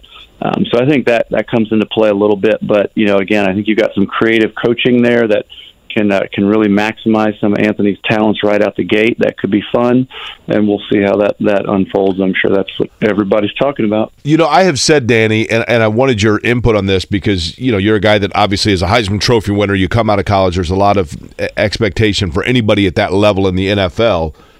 But my concern for any quarterback, any young quarterback, and you kind of touched on it there, but I feel like there's the, this window of time, and if that if it doesn't take off for a quarterback within that window, and I don't know what it is, whether it's a year or 20 games, but if a quarterback gets his confidence rattled at the professional level within that window, that there becomes a point where there's no coming back from it. And all of a sudden, there's just kind of almost like a quarterback PTSD. And that's what you have to be careful to avoid with a guy that you're expecting to be your franchise guy. Does that analysis make sense, or does that sound like a guy whose peak was going two undefeated years in middle school? you know, I think there's so much to that. I think if you just look at the numbers over time, there's very few players that played early that that didn't do well and then came around to be special. You know, I'm thinking of Brett Favre and Peyton Manning in, in unique situations where, um, you know, the, the the mental toughness, the the belief that their team had in them, despite whatever happened, they were going to be the guy long term. And I think that those are rare. I think that's a very rare thing to happen. I think you've got a lot more examples of, of players that got in early, didn't do well, and never recovered. And then I think you've got a lot of examples of guys that kind of sit for a little bit, watch a little bit. You've got Aaron Rodgers, you've got Tom Brady, you've got some of these other amazing players who didn't have to get in right away, got adjusted to life in the NFL, uh, got to see it, see the game from the sideline a little bit, develop their understanding, maturity, and then all of a sudden they're they're all pro players. So I think that's the the, the more normal trajectory. But again, anything can happen. Danny Wuerffel's with us, 1996 Heisman Trophy winner. Danny, kind of moving away from Anthony Richardson here for a second. I, you strike me as a very humble individual. Ego seems to be uh, nowhere to be found whatsoever. When you see all this NIL money, do you think to yourself what it could have looked like for you in the mid 90s? Yeah, every now and then there's a twinge of what the heck. Uh, I think uh, of you. I think of Tebow. I mean, uh, yeah. I mean, uh, talk about Florida quarterbacks. Come on now. Yeah, that's funny. I was walking through the Florida facility the other day, and I was thirsty, and there wasn't anybody around, but there was one of those little refrigerators where they had the, the, the Gatorade in it, and I was like, I should really ask, but no, I don't. I, they owe me a Gatorade. I'm like, taking a Gatorade proudly. So that was my NIL. Hey, um, were you a better football player or pickleball player? well, clearly, uh, I was a better football player, but I am working on the pickleball. Um, it's probably don't tell the Gator fans my favorite sport I've ever played. I absolutely love it, and you know anyone can play, anyone can get good, but it's like like a lot of sports, it's hard to master, and uh, I've just really really enjoyed it. You know, I think one of the great things I, I have said this, Danny. If I was a guy like in my early 30s and got and I had to move and I moved to a new city, right? All of a sudden, boom, you, you got I got to move to, you know, whatever Dallas for a new job it would be the perfect way to meet people because at my gym there's constantly people playing pickleball and they're like from all ages like across the board right like teaming up together and, and playing together that oh, aspect yeah. of it i think is very cool Incredibly fun social sport. You know, my eight year old nephew played a match with my 77 year old mother the other day. They were teammates and had a great time. And uh, all the way up to, you know, professional level athletes. Jack Sock just, just won a, a pickleball tournament. Uh, he's one of the best tennis players out there still, and he, he he's been dabbling in pickleball. So the, the it's just a great a great sport. If anybody hadn't tried it, they, they're missing out. I have always been fascinated, Danny Wuerffel, by the Heisman Trophy. So allow me to ask this: When you win the Heisman, do they give? Are there like two variations of it? One for the school to display, and one for you, or do you guys have to like? Do you have to like every two years go back to Florida and be like, "Here, you guys can borrow it for a year, and then I'll come back and pick it up again"? Yeah, it was a lot of negotiation over time and calendars. No, there's two. They uh, they make one uh, for the winner and then one for the school. So each each group gets to proudly display it. Danny, what uh, what's the post career been like for you? I know um, you're involved with the foundation, heavily involved with the foundation, but tell us a little bit about uh, Danny Wuerffel nowadays. Great. Well, my entire life's mission has been to inspire service and unity in the world. And uh, through the Wuerffel Foundation, we get to do that all across. We we do a lot of work supporting Desire Street, which works in inner cities all over the southeast. That's a big thing that we do. We also have the Wuerffel Trophy, which is a college award for community service. So it's a football award uh, for Division One football players. So we do that, and we also support a lot of other nonprofits around as well. And so just tons of fun. We've had golf tournaments, and now we've got a the big celebrity pro am pickleball event that we've been doing, and uh, just uh, was telling my wife the other day, I'm, I'm very fortunate. I've uh, given given my life to nonprofit stuff. I thought it would be a sacrifice, and and herein hosting golf tournaments and pickleball tournaments and, and getting to play and have fun and help a lot of folks. So it's been a, a great journey. It's very admirable for certain for Danny Wuerffel, and again, great player. And Certainly appreciate the time this morning. And this pickleball thing's taken off like a rocket ship, man. Who knows? Before we know it, 20 years from now, you might be Danny Wuerffel pickleball star as opposed to the. Uh, the Florida fans might say, you know what? Yeah, he, he a he was a Gator, but he's a pickleball guy now, right? Yeah, well, it's a little bit like golf. There's a senior pro tour. so th- there's some hope for me because I'll never catch up to the young kids, but I'm getting old, so maybe I can beat some old people. Gosh, now I'm imagining Anthony Richardson on, on a pickleball court and how much room he could cover there with that size and with oh that my speed. word! yeah, let's start training him there. Yeah, I'm going to talk to him. Hopefully, I won't talk him out of playing for you guys. Hey, that's uh, that's already happened once in this market, so we need to keep Anthony Richardson here for as long as possible. Danny, appreciate the go. time on this Tuesday morning. Thank you, and uh, I uh, hope all is well. Thanks, guys. Take care. That's Danny Wuerffel right there on the Payless Liquors hotline. Again, the 1996 Heisman Trophy winner. Jake, I mentioned earlier in the show my early college football video game memories were if I wanted to win, just pick Florida or pick Marshall with Chad Pennington and Randy Moss. And I got thinking, in today's climate, there is no chance in hell Randy Moss would have stayed at Marshall for longer Oh. than two years. Kevin, my favorite story that I tell, and I've told it before, so I apologize, but when I worked at Channel 6, we would, on Saturday afternoons, we would put out the, the list of where the photographers needed to go to shoot different games. We'd send somebody to Bloomington to shoot highlights of IU, somebody to Purdue to send, you know, etc. Joe Rodicap went up to uh, Muncie one day. Ball State was playing Marshall and the typical protocol was go up there, get two or three highlights. As soon as you got two or three highlights, bring them back so we can get them on the early show, whatever. Ball State's got like a one o'clock noon kick, whatever it was, and it's like four thirty, and I'm like, where the hell is Rotocap? Like, I, I got to get these highlights on the air. Like, where is he? Finally, at like probably 20 minutes before we go to the air, Rotocap walks in, sets a tape down on my desk, and goes, "That was the most dominating college football performance I've ever seen." Like, what are you talking about? Like, what took you so long? He goes, I wanted to leave, but this wide receiver for Marshall, every single time I was about to leave, they got the ball back, and he just kept scoring more touchdowns. He had, I think, I think it was five touchdowns. It might have been six against Ball State. And I mean, Kevin, they were like one-handed circus, you know, five feet in the air. I mean, just incredible. And it was like this guy's unbelievable. And I mean, he was already. We knew he was a good player because you know there was Sure. the whole thing about Notre Dame and then Florida State and then Marshall and everything else. But I mean, good lord, he was an absolute freak, man. Yeah, I got down a rabbit hole yesterday on just his collegiate stats. He had 28 receiving touchdowns in 15 games his first year at Marshall. His second year, he had 26 receiving touchdowns. Yeah. So in two seasons, he caught 54 touchdowns. 54.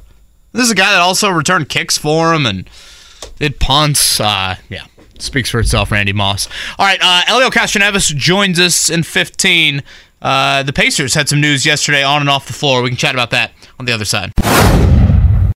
Jake, I must say it was quite the stat yesterday. Um, Benedict Mathurin, first team All Rookie, uh, named yesterday. I didn't realize that I wasn't even born the last time a Pacer accomplished that. I'm going to guess. Have we discussed this? I, I feel like we might have at some point during Mathurin's rookie season, and, and I probably just gave it away with what I just said. Well, I, keep in mind, I always forget what year you were born, yeah, right? exactly. Yeah, you're like, oh yeah, forty. I mean, it could be- 72, right? uh-huh, yeah. You were born in '89, correct? yeah, Lyndon B. Johnson was the president when Kevin was born.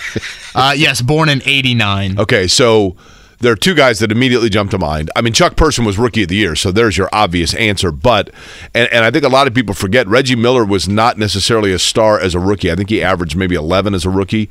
So I'll go with Chuck Person. Uh, technically, I guess it would have been the spring of '89. Uh, Rick Smits, Ooh, okay.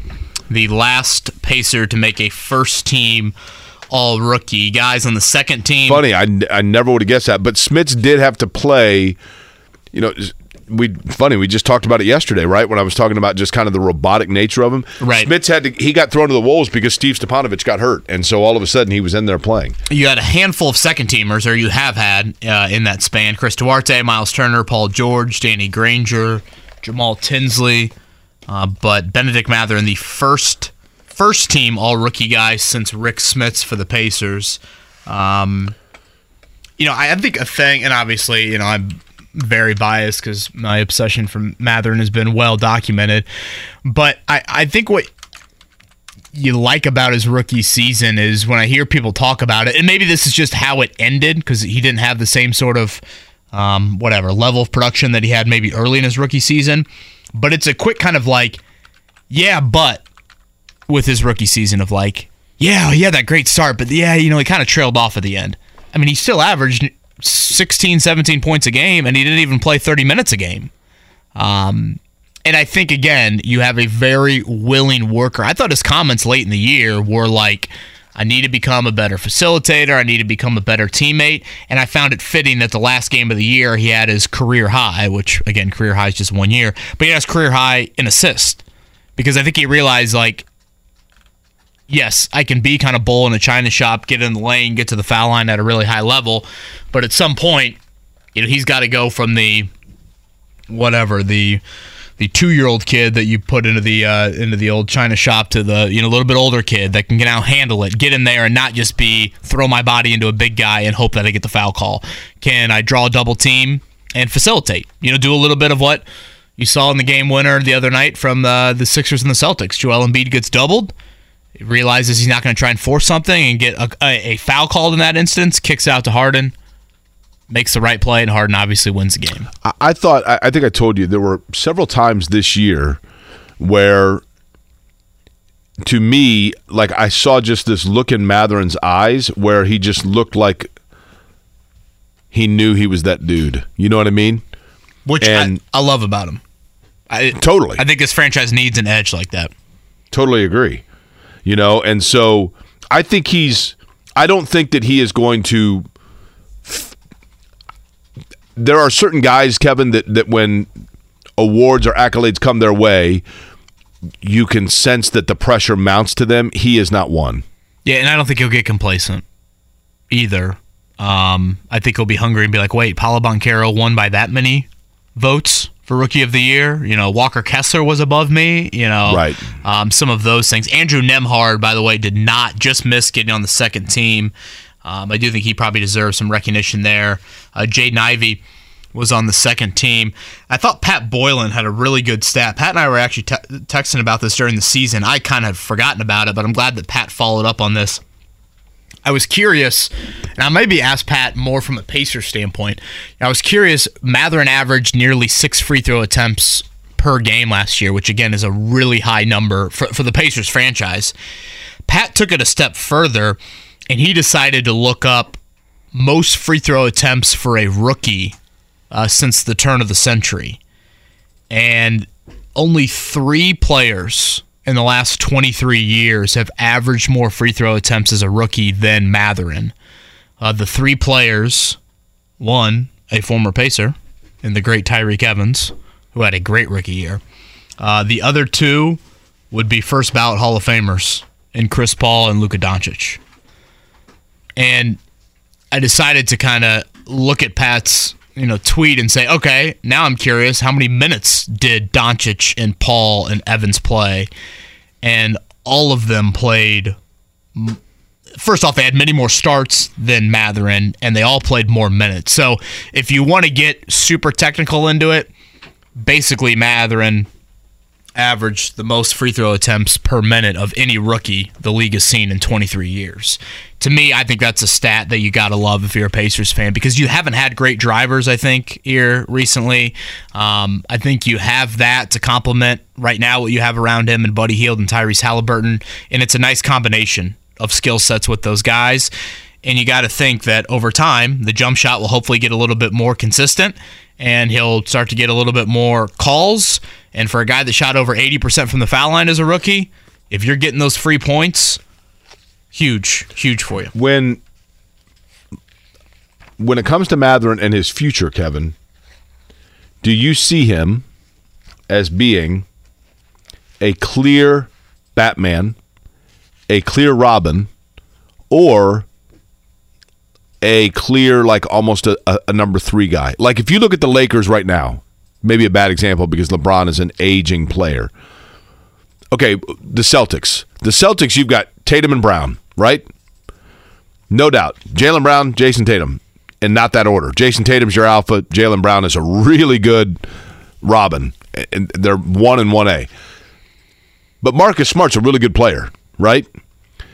When you look at Benedict Mathurin, is he is it Mathurin Halliburton, and now they just need auxiliary pieces, Yeah. or is he an auxiliary piece to another piece that has yet to come in? Yeah, it, it's a great question. Something that I've thought to myself. Um, I think Halliburton and Mathurin can have kind of that one A, one B feel to it. I think you need one more piece. And this is a conversation we can continue to have in the offseason, but I want to make sure that we do get to Helio Castroneves on time. The four-time champ. He's going to join us next here on Kevin and Query. Mark James on the call, IMS Radio Network and IndyCar Radio with Helio Castroneves winning his fourth Indianapolis 500 mile race. The drive for five continues this year, and he joins us on the Payless Liquors Hotline. Helio, I'll get right to this. When you hear that audio still to this oh. day, it does what for you? Ah, Jake, let me tell you, man, that was uh, that was cool. Especially followed by the music. I'm unstoppable. Yes, I am. I will be. Great talking to you guys. Great to be in the show. I can't wait. Month of May is here. That's um, that means um, yeah, Indy 500 is here. So super excited. Super, super, super excited. Um, uh, when we had the test on April uh, for the open test, I felt the car really good, um, and especially in traffic. However, we still need a little speed. I can see some of the competitors really improve on their own, um, and that helps obviously if we started in the front. Like last year, last year we started so far back that we had to we had the whole race until we get to the top ten. But uh, starting a little bit better, we definitely going to help us to be better for the for the win. Okay, Ellie, you kind of hinted at it there. Um, I know it's more like a week from today when things really get started oval wise, but based off that one practice, your level of confidence coming up here in a few Sundays. Super high. Um, again, and it's not only about um, being fast. Again, we, uh, we all know, Kevin, that this race is it's not where we started; it's where we finished. However, it, it helps going a little bit for, forward, special because these days um, everything is so close, everybody's so tight in times, and uh, and and it's it's tough. And, and the yellows, not like used to be. Used to be have a lot more yellows in the past, but because it's a little bit harder to approach the other car to pass. I believe maybe this year because we have some uh, areas that the series were able to allow to use uh, to increase downforce. We might have a little more, um, you know, potential people side by side in the corners, and that should be uh, that should be fun too. Helio, I was thinking about this this morning, which should actually be pretty flattering because at six thirty in the morning, there's not a lot I'm thinking about, right? Other than trying to wake up. But you've turned, if I'm not mistaken, and my math could be off on this, but in the race itself, you have turned just under 4,200 total laps in your career at Indianapolis, right? And when you think about that, I was curious, and this is going to sound like a really dumb question to a lot of people. But let's just say 4,000 for the sake of argument. If you have turned 4,000 laps in the Indianapolis 500, how many different ways have you turned a lap? In other words, is every lap seemingly different than the one before? Absolutely. And and by the way, I don't know how you guys, which I'm impressed by the way, to find out all these laps, all these status, because I don't know. I when you said right, I was like, hmm, I don't know. this is a great way to uh, to uh, start the month. Um, I have to say yes because this place, people don't realize that it's not um, a place that even that four corners are the same. The corners are have some different angles. Plus, you put the weather in in uh, in, in the mix. Um, and when you have that, not every day is the same, right? There's always there is a little bit of temperature different, a little bit of breeze, and um, and that's why you always need to adapt. So, but again, you still I'm still learning. I probably understand more what I need to do to achieve my goals uh, than the others maybe, and that helps me to put me in a position to uh, to be better than the others. Hardest turn of the four for you, the most difficult is which? Uh, I think it's it, it depends on the wind. depends on the wind. It might, it might. I, I know it's one of those, but turn one is always the toughest one. I guess th- this might might be a dumb question, Helio, but kind of keeping along those lines. Do ideally, do you want the wind blowing you more towards the inside of the track versus the wall? I would say, you know, it's funny that you said that, Kevin, because people say like, "Hey, northeast, northwest." It's like, guys, don't don't tell me north, south. I'm not a compass. I, I where is where what? You know, tell me like from turn four to turn two, or tell me that way. That those are what I understand. And uh, but uh, I think if you if you have the wind hitting you on the nose in turn one, uh, probably you have a better. Um, it, it feels a little bit better because turn three has a little more banking, and even if the wind is hitting on the back, um, you can go a little wide, and or you can go a little lower, especially for the exit of the corner. The car to to you know fix with the wind uh, uh, direction. So that would be probably my uh, my preference.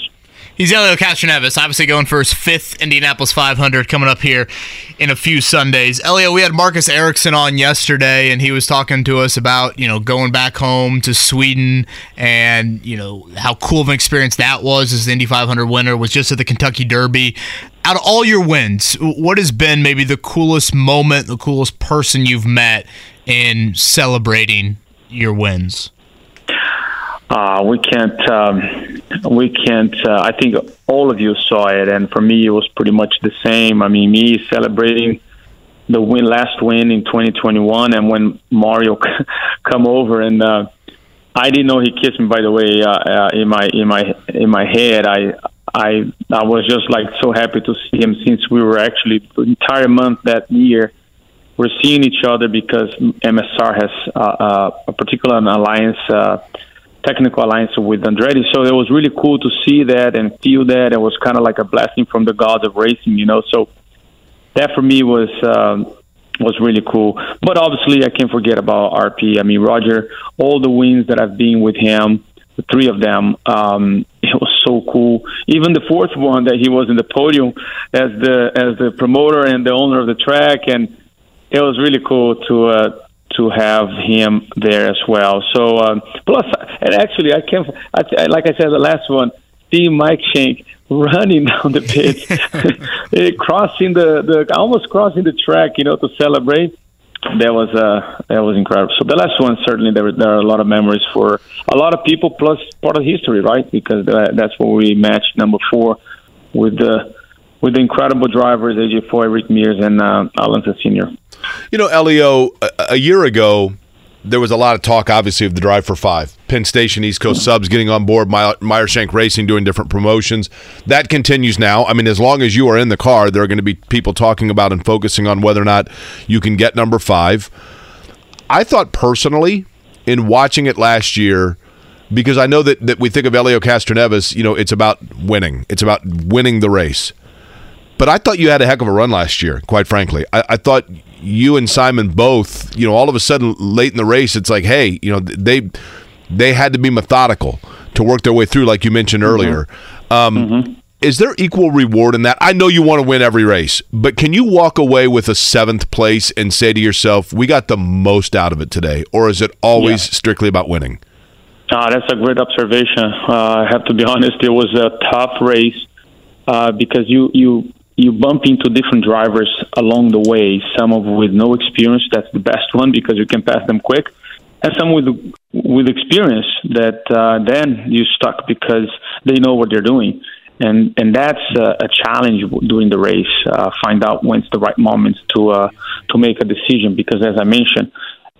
the cars are so equal these days, um, and um, and obviously um, everybody's running at the same pace it was my best result of the of the of the season. Actually, was the seventh place uh, in the whole entire season. So shows that um, yes, and that's a good thing about it. I trust my my setup. I know what I have. My car. My car is actually again is the same as the 2021 uh, win from from uh, for the win. So it's the same car again this year. So it, it, it's it, I know what to do. I know what we need to do. Just like I said when I mentioned about speed I noticed the Ganassi and even the, the, the McLaren cars, they are strong. You can see they have something a little bit more that we don't know, that they're about a mile and a half faster than anybody else. And, and again, and when you ask how come this is possible, because the cars are all the same. Well, that's the, the, the secret of the team. You know, they might have something uh, different, and uh, that we're able the preparation of the car. That it's not one thing, by the way. It's a combination of a lot of little details in the car that built to that. So, and that's what we've been working. Hopefully, uh, the off-season work will pay it off. Started 27th, finished 7th last year. It was the biggest rise of anybody in the race. Helio Castroneves with us here on the Payless Liquors hotline. Um, Helio, I don't know. Maybe Tony Kanaan gets this question a little bit more. Or, uh, I feel like we've gone through this maybe before with TK, but this will be it for him. You've got a birthday that's on the horizon here. Uh, how many more of these you got left in you? Birthdays are racist. Let me clarify there. I mean, come on, right? Indianapolis 500 starts to to clarify that.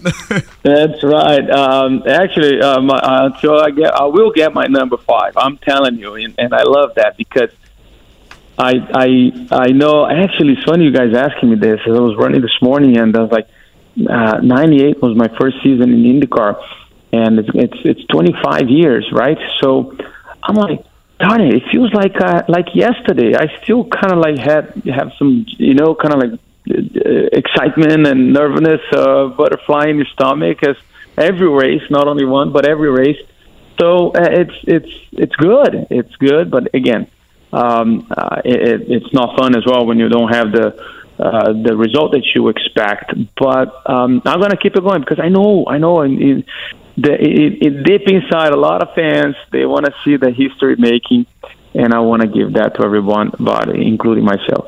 Now, Helio, one of the drawbacks for you probably in terms of the course of the month, uh, I know you love fans. I know you love interacting with the fans. I've seen how great you are with them. Um, but you're going to have to interact with a fan with me on Carb Day. Let me explain. People can go to Drive for Five. That's the number five. Drive for Five, Elio.com to register with Penn Station East Coast subs. And then on Carb Day, after the practice is over, um, we're going to do a little meet and greet and kind of I'll show people your car and maybe the wheel and what, what you're working with, and then your chance to meet those fans as well. But I know what that means to you to be able to meet the people that come out and support you at the Indianapolis Motor Speedway. You're right, uh, my friend. It's actually uh, interesting to interact with everyone. I, I get a lot of uh, requests from Cameo and so many people telling a little bit of their story regarding uh, the Indy 500, and it's amazing. I mean, to read um, uh, the requests uh, in terms of, uh, hey, uh, my dad is being a big fan of yours, or my dad is being for 50 Indy 500. It's like, holy moly, that's a lot of 500. But that's cool, right? Because um, it's part of people's life and that's what I enjoyed. Uh, uh, I really like to hear the stories. I really like to because they've been decades and decades, and now passing through generation. And uh, yeah, if I would be living in Indianapolis, I would do the same thing to my to my kids, you know, because it is a lot of fun. You know, lastly, Helio, for me and for anybody listening to this who's been to the race, and I think you know this. Maybe maybe it took a while to grasp it, but that place is so special to people. And I've always said the thing that makes IMS so unique is that everybody has a personal connection to it, and they feel that their personal connection is stronger or deeper than the person sitting next to them who has the exact same feeling. And I can only imagine what it must be like to drive past there, even in the middle of November, and see that venue and realize that no one has conquered it to a higher level than you have. Have you ever stopped to think about it? Well, well said regarding that place. Um, and now, I I don't think. In fact, I was talking. I don't think I still understand having my name cemented. Now it's cemented, literally, in the track um, forever. Uh, I believe just my uh, my, my I, I think my daughter my, or my kids daughter one day they're going to understand what I did, and maybe when I'm actually the age of AJ Foyt, I'm probably to say, "Hey, I actually did pretty darn good there." so, but as of right now, I um, I have so much uh, still to still to accomplish, you know, and uh, and I'm not taking anything for granted what I already did. Uh, but I, I feel my my purpose here is still to do something special that. Um, can be part of this this place. So yeah, Indianapolis it is tattoo in my heart, and um, I can't. Um, yeah, it will be forever. So you are 47 years old, correct? For like another what? Day. What's that? Another day. Right until midnight tonight. So another 15 hours. You're 47 years old. Uh, I, I'm sure you know what goes well with milk. We we certainly hope that you get milk again. But birthday cake goes great with milk. So to, to finish you off, Helio, and Should we I'm- apologize up front? Yes, for this? we're going to apologize for this, Helio, but this Uh-huh. is from all three of us. Yeah. Are you ready? We'll do it quickly. Happy, Happy birthday birthday to you. Happy birthday to you. Happy birthday, dear Helio. Happy birthday to you. All right. That was impressive. We will, Good um, job, guys. Wow, well done. Now you're You Dancing with the Stars. We could be on The Voice, right? After that, You should right. be singing a record deal right now, guys. That was amazing. That was well done. Hey, we will see you this weekend for the GMR Grand Prix, and then I look forward to, again, on Carb Day, drive45leo.com, where people can register for the meet and greet uh, there at the Meyer Shank Racing Garage. And we look forward to another fantastic month and watching you lead the cheers during the parade and all of it, Helio. It's always a pleasure. Great to be with you guys. Looking forward to it, and it's going to be a great fun month. happy birthday, Helio. Early birthday. Thank you, guys.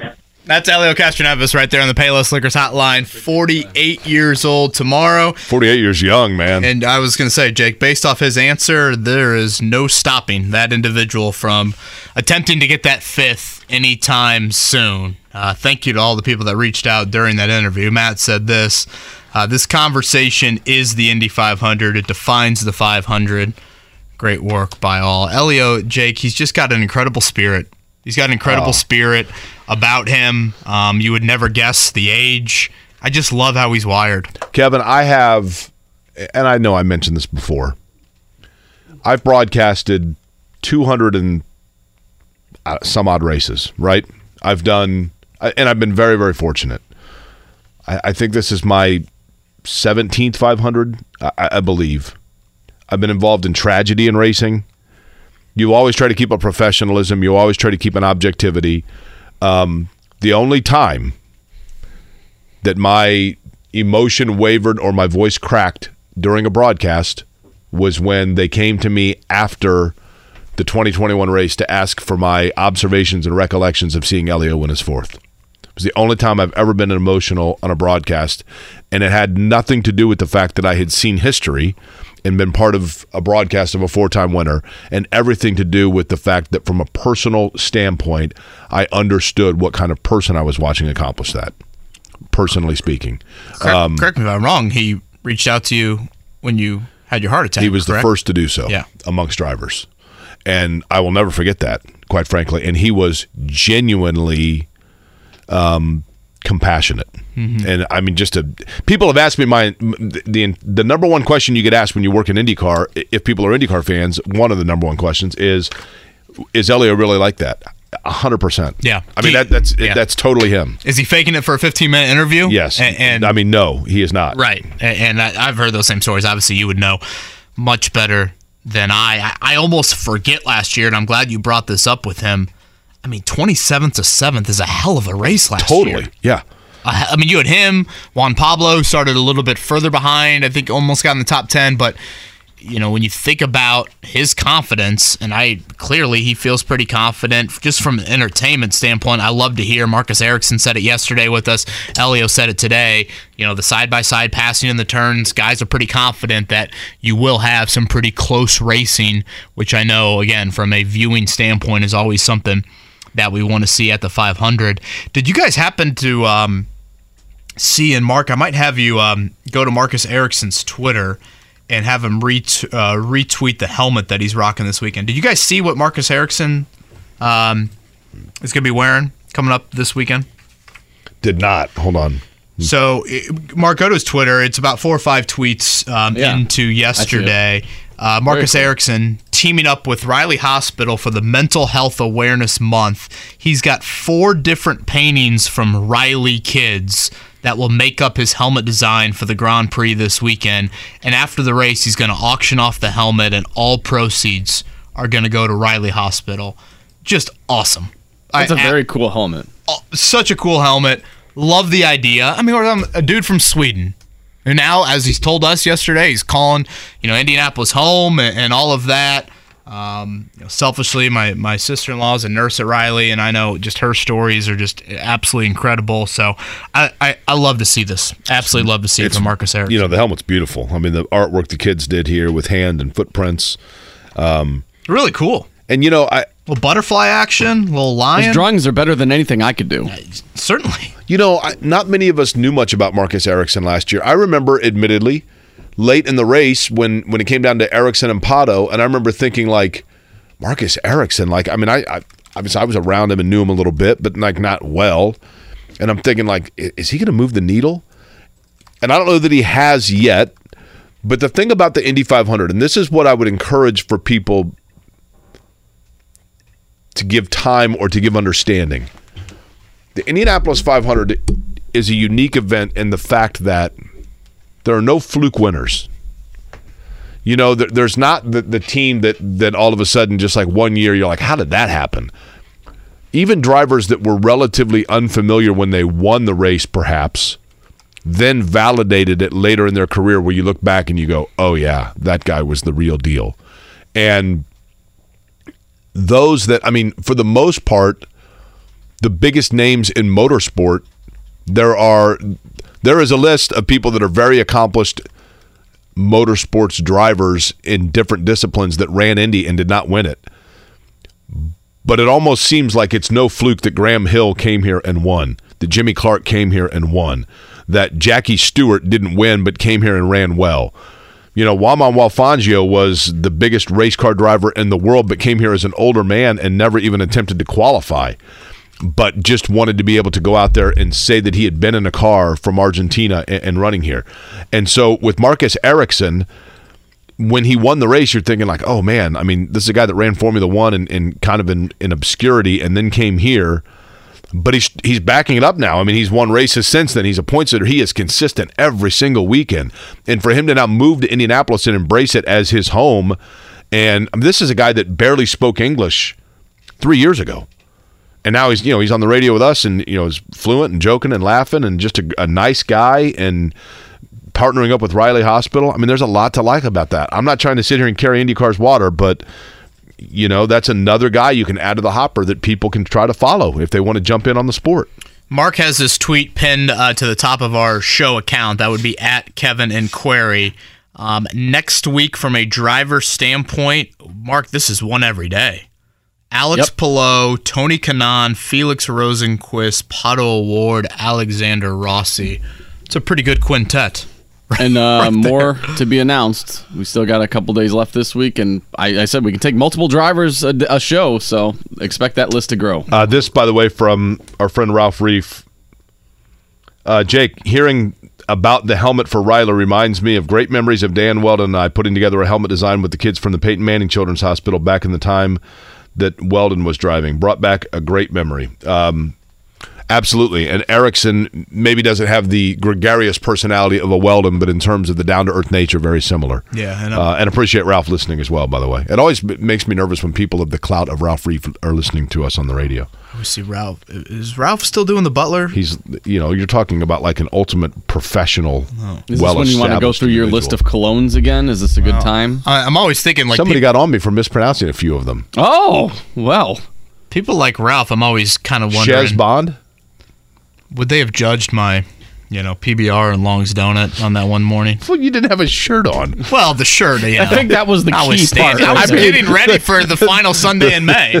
The beer, and- Simply what the I was beer doing. and donuts was a bit A little bit more about secondary my health. third Nothing tier. against Ralph's fashion sense. I'm a little bit more about you know his health background uh, for me and what he would have observed on that.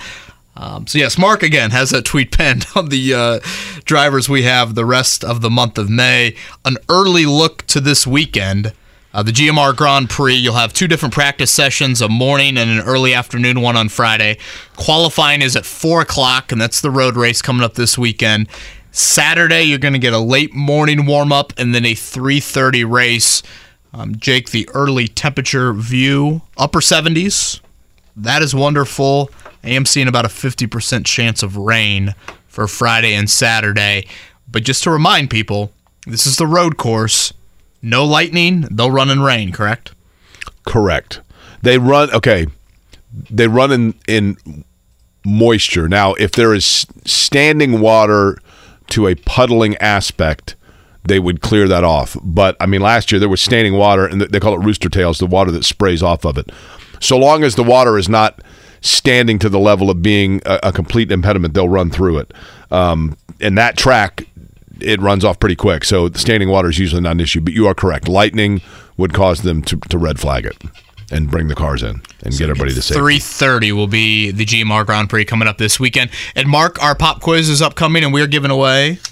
We have got tickets to the Indy 500 qualifications and a pair of tickets to Carb Day. Nice. And of course, your shot at a Jiffy Lube oil change as well. And that will be all week long. All week long. Mm-hmm. It. Uh, so that's a pop quiz coming up in a few. For now, let's do a morning check down.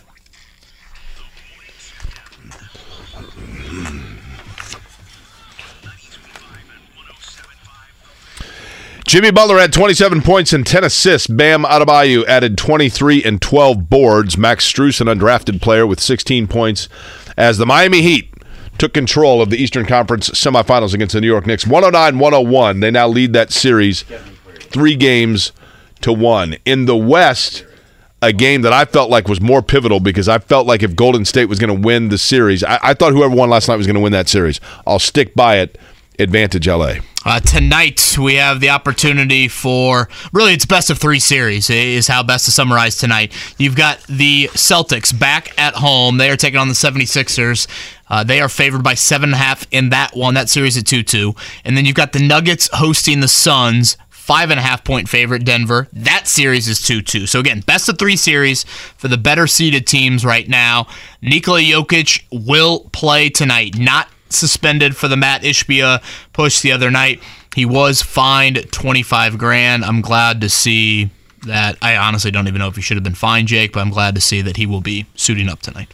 Um, also, probably tough to mention just in a segment like this without getting too far into it, but Bob Huggins, the former University of Cincinnati basketball coach, now the head coach at West Virginia, uh, in some hot water. Not yet to be determined what the penalty will be after some comments yesterday that were less than appropriate on Cincinnati radio station WLW using a homophobic slur and tying it in, by the way, with Catholicism, actually, for that matter, when talking about an old rivalry with Xavier University. No word yet from, at least to my knowledge, this morning yet from Nah, West Virginia on what anything. discipline would be. I've not seen anything on that end. On the baseball front, I did want to sneak this in. Uh, shout out to uh, Ty Gillespie. You've got the baseball team from Covenant Christian playing in the city tournament. Emily emailed us, Jake, and wanted to give a shout out here. Shortstop there for Covenant Christian. So we got the city championship tonight over at Victory Field. The Indians right now are on a road trip. They'll be back next week uh, over at Victory Field. And kind of a quiet day around the diamond. Um, the Reds didn't play. The Cubs lost to the Cardinals. The A's stink.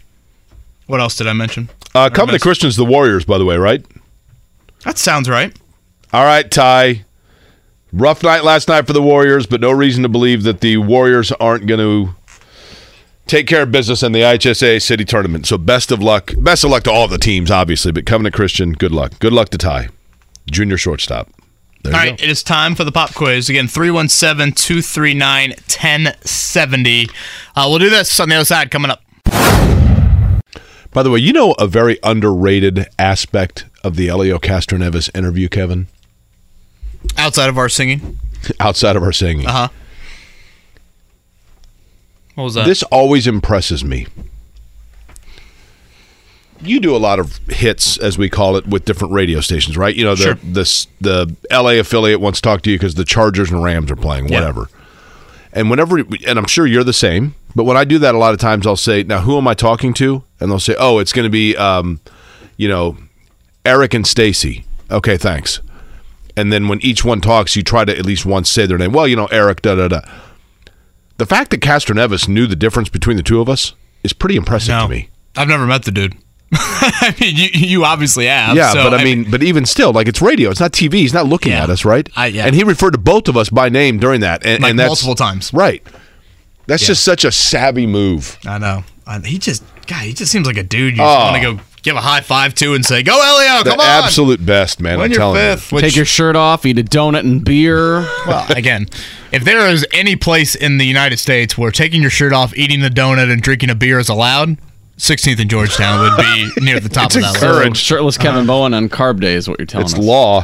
Boy, I forgot we got a carb day show coming up here in two months. Hopefully, the, I feel like we haven't Two had months. Uh, sorry, two weeks. The hell? Can you imagine? Don't make this any longer than it's got to be. Kevin Bowen, host of The Fan, spotted shirtless uh, two months after the 500. That's right. I feel like we haven't gotten good carb day weather in a while. I feel like we were indoors last year. Is We were indoors right? for the first was the first right. just hour, Jake, or first two hours. I think it was the. It might have been the first two hours. Then we got outside and Coors Banquet or two before the end of the show. Um, all right, Jake, number one through eight on a pop quiz that includes two hockey questions, which, boy, is literally like the biggest. Hey, Scotty, there's your middle finger. Helio's going for five, and he's in car 06. So you tell me, Mark, which Well, one? that's 11. I know, but I'm saying five or six. We know Jake's graduating tomorrow. Let's not get the the mean of those two is 5.5. Okay. Let's go five. Mary. We got Mary on. Yeah. Mary, good morning. Oh, oh, good morning. Mary, Mary, how are you? Oh, I, I'm doing great. How about yourself? I am wonderful. Now, I, Jake, I don't know how many Marys we have listening to this program, so I'm going to go out on a limb here. Mary, did we run into each other a couple weeks back? Oh, we sure did. Um, it was at the Decorator Show House. It Yes. was so great to meet you. I felt I was meeting a celebrity, which you are. I felt like I was, but I, wasn't really. There was a split second, Mary. I thought about FaceTiming Jake in. Um, she was thrilled. Uh, and you are a past, I don't think just participant, I believe, if I'm not mistaken, Mary, you're a past winner of the pop quiz. I, I was. I went down and got my Jiffy Lube oil package, and I got it done, and I was very thankful. It Heck was yeah. great. now, Mary, I, I'm curious. Um, Yep. first off, I, I think you might be our second ever female caller, so I, I appreciate Is that right? Right? Oh my gosh. What's that, Mark? Funny. She's also our first. Oh, I you were the first also, First so you're still second, our first. Yeah. If you don't mind, call in about four months from now so we can check the third one off the list. Um, i- i- if you if you came in and you were the boss for the day, what would you change about this radio program? Is there anything you'd change? Oh. Well, maybe you need a female on there every once in a while. Yeah, okay, that's fine. I don't disagree with that. Here we are, right? Now, it, would you, if we were going to have a female at our PBR party, Diet Cokes are fine. Would you want to come and hang out and have a PBR? Yes, I was. I was going to invite myself. because Okay. I was, perfect. I was, And- I was hurt that you know I, I really don't drink PBR, but I I, I will. Diet Coke's fine. W- would you find yourself No, I- wanting to chat more with Kevin or with with me? That would be Jake. Oh oh gosh, that's a hard Yeah, one. you got to choose here, Mary. You got to Yeah, choose. ooh. Mary, I, I, I apologize that Jake does this. Sometimes he needs the ego fed, I, and I, I before. pick Mark. Will Mark be there? Hell yeah, I'll Thank be you. there. Oh, Mary. come Let's on. go. Mary, Mary, answer. why are you bugging? All right.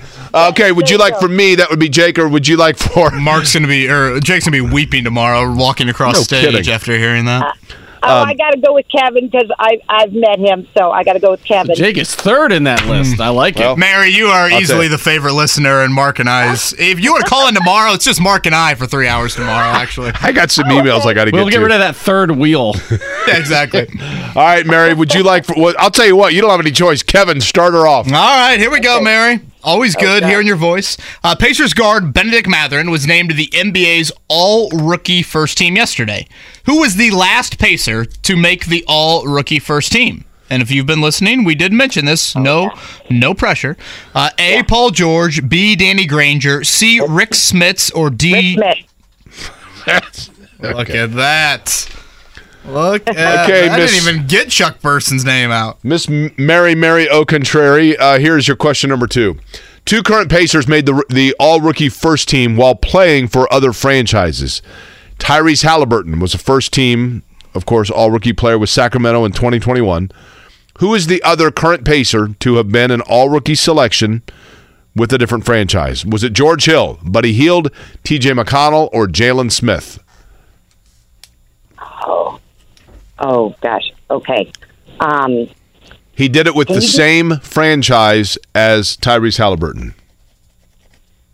Oh, Buddy Hield. Okay. Oh shoot. No, I, Mary, you got tr- tr- trust yourself. Come on now. Um, but he, well, yeah, he's with Sacramento, and Tyrese was Sacramento, so I'm going. With, look at this. Show your work. Mary's showing her work right now. Now, Mary, we're going to go to hockey because for some Oh, reason God. Scotty woke up on the other side of the Oh, bed yeah. this morning. Uh, number three here. Which NHL team has yet to win a game in the second round of the 2023 Stanley Cup playoffs? Might need their passport uh, to figure this out. Um, A, the Toronto Maple Leafs. B, the Edmonton Oilers. C, the New Jersey Devils. Or D, the Dallas Stars. um, okay. Uh, Jake, you're going to be heading here in what? A few months, right? That's right. I'll go to Roots, my favorite Yeah. clothing store. okay. Uh, say him one more time. I'm sorry. Yeah, is it uh, the Toronto Maple Leafs, the Edmonton Oilers, the New Jersey Devils, or the Dallas Stars? Maybe the Devils. Shoot. Mary's Was very that confident. Was that your description of Scotty for having two hockey questions on here, or is that your answer? Uh, okay, is that wrong? Maybe the hurricane. I, I I would just maybe try and use your passport if you're if if you're going to. My passport. Yeah, uh, Jake might need his Oh, passport. oh, okay. Uh, Maple Leafs then. Okay. Uh, question number four for you, Mary. Back to Sacramento. Sacramento was actually the fictional city of a television show in the 80s starring Dick Van Patten and his eight children.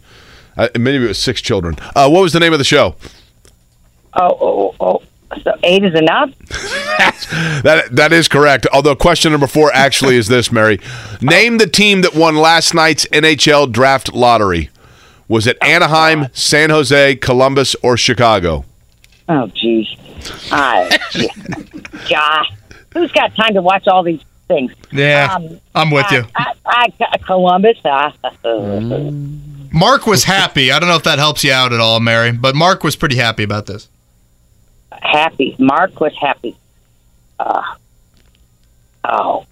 Okay, say the choices one more time. I'm sorry. Which NHL which NHL franchise, which happens to share the same nickname as the Sheridan High School athletic teams, Oh, Bud won Wright. last night's NHL draft lottery? The Anaheim Ducks, the San Jose Sharks, the Columbus Blue Jackets, or the Chicago Blackhawks? I don't, I don't know. the Blackhawks. I don't know. okay, yeah, throw a dart at the board. There we go. Okay. All right, Mary, this is a pop quiz filled with integrity. So for this last one, you might have to cross the street by yourself here, okay? On this day in She 1984, be the bane of Scotty's existence if she gets this right. the White Sox and the Brewers concluded the longest game by time in Major League history. The eight hour, six minute game had begun the night before and lasted 25 innings. Name the Sox player whose walk off homer from the left oh. side of the plate in the bottom of the 25th gave Chicago the win. A. Ron Kittle, B. Greg Luzinski, C. Mike Squires, or D. Harold Baines? Uh, uh, uh, Luzinski. I don't know. I, Luzinski kind of sounds like I a was- swimmer, right? I was 22. I don't know. Yeah, no, that's fair. Yeah, I was five and a half years away from. Were Mary- you born? Yeah, Mary, from- what were you doing at the age of being 22? Were you living in At Indy? 22. Uh, no, I um I actually was doing an internship in uh, Springfield, Ohio. Okay. Nice. Not Springfield, Ohio. Springfield, Illinois. Jeez. Boy, that must have been confusing when you first had to arrive. Yeah, And Mary, I.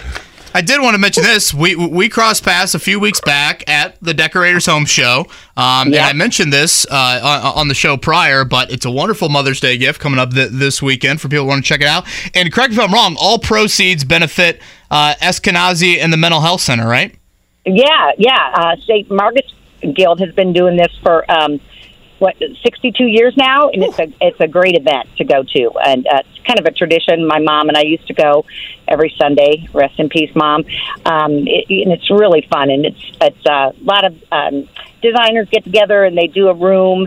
And um, I was lucky enough to participate and do a room, and it was just a it's a, it's a very great philanthropic organization to go to, and it's a fun event, and to see the latest styles and designs by um, designers that donate their time um, to the to the cause. So it's it's really fun. So there's just a few more days left. Mary, did you grow up in Indianapolis? I guess if you and your mom went to that, or were you a native Well, of Illinois? Oh, I was born. I had a bone to pick with Kevin because I was listening one day when you guys said the least likely state that you would ever like to live in, and I almost, I almost called because Kevin, you said North Dakota, Oh, gosh. and that's where I was born. Oh, Mary. Well, there goes any chance of you and I getting that beer. Jake just moved above me on That's the list right. now. Guess who just slid up the ranks there, huh, Mary? Uh, Uh, but I, I, I moved here when I was like five. So I, now, are I you went to from? high Are you school. from Bismarck? Are you from Fargo? Are you from I was Minot? born, I was born in Bismarck. I we lived in Fargo for a while.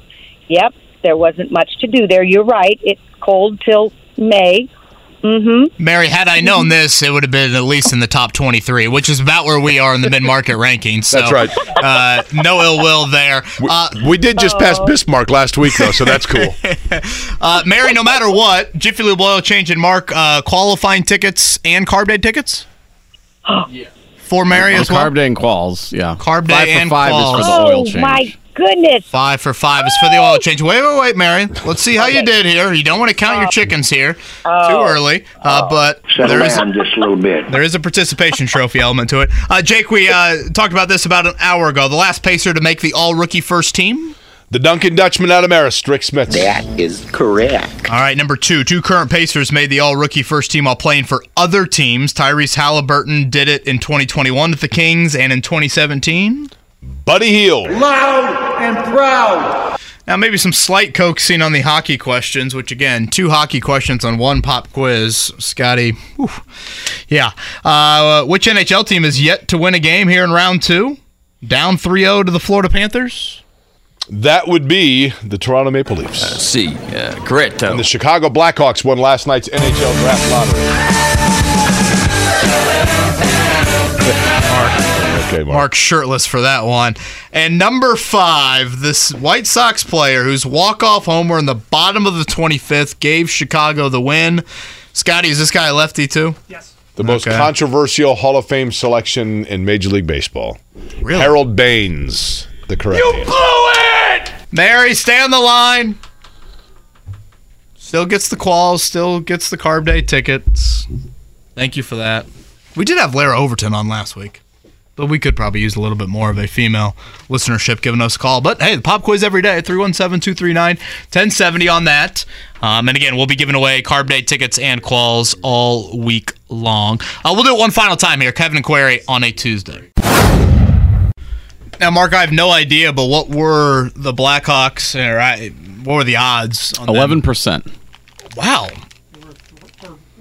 Yeah. So the Eleven pace, percent chance to win, and they they pulled it off. Should So we now Connor Bedard, hopefully going to be a Blackhawk in the near see future. Victor Wembanyama? He is considered, yes, a highly touted, highly highly touted prospect. That He's uh, a seven five hockey player. He is. Uh, Manute Bol, right? That, yeah, that's right. Um, and now that is a week from Tuesday. Or is that? I believe that's wait. right. Yeah, it's a bit faster than the NBA situation. So Uh, well, the NBA is, is a week from today, right? The lottery. It's sometime next week. The NBA lottery.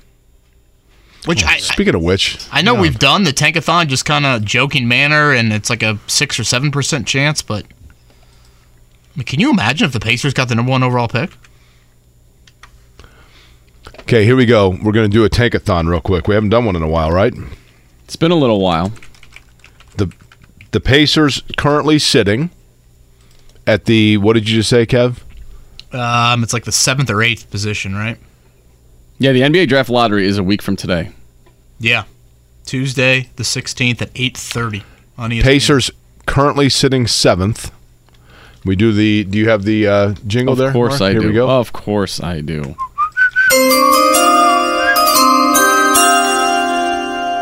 With the seventh pick Ugh. and the 2020. Do you guys want me to And do now one I remember more? why we haven't done it. You want, you want me to spin it again? Fine. Make With the happy. second pick Go. In the 2023 NBA Mock Draft Tankathon, the Indiana Pacers select Brandon Miller from the University of Alabama. Orlando is on the clock. Uh, this also still has Jalen Hood-Schifino slotted at 16th. It would have the Pacers taking Marcus Sasser and Noah Clowney, 26th and 29th. Uh, Trayce Jackson-Davis now showing up in the early second round, 32nd pick overall. Again, obviously they just rank the players here after a certain point. Um, Zach Edey, 47th now. So there you go. One week from today will be the lottery, so we'll know the position of the Pacers, see how much they move up. Again, teams that have been slotted seventh, each of the last, I think it's five years, have moved into the top four. So that will be the hope for the Pacers. Um, I know it's not necessarily on an NBA draft front, but certainly on a college basketball front. You know, I know our primary focus tends to be Indiana and Purdue. Jake, um, Butler has nine new players into their program for next year. I got to hope that overhauls what they what they want. I mean, it's what they wanted, right? I guess to just kind of turn over things.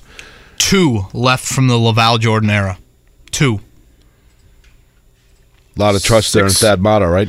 Six transfers, three freshmen uh, out of the nine new faces. Remember talking to somebody in the program late in the year. You know, remember when they had was it Eric Hunter? Yeah, Eric Hunter and Manny Bates like the night before the or the day of the Big East tournament game. They were ruled academically ineligible for, for Butler.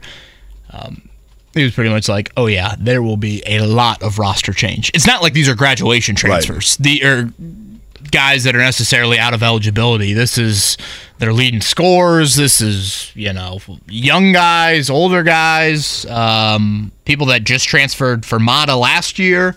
You know, guys that have only been a Butler for one year. Um, so it is a massive overhaul. Um, there's a quote from Matta in the Indy Star of um, needed to find more of the types of players that I need to coach. You know what's interesting is the best recruiting class they ever had, you could argue, was a group of players that I don't think anybody made it past like year two. I remember it was um, Jamie Smulligan and Nick Brooks. There was a kid out of Florida in that group. It was when they when they first had started making tournament runs and were able to kind of cash in a little bit on their on their cachet. This was pr- previous to like when Brad Stevens took over, but I think either the Lickliter, maybe even Matta, right? You know, in the one year that he was there. But sometimes, Kevin, with with personnel and rosters, you just don't know how personalities are going to mix, how players are going to fit in. You just don't know. Yeah. And Butler is one program that has just kind of decided to, to always kind of just do it their way, right?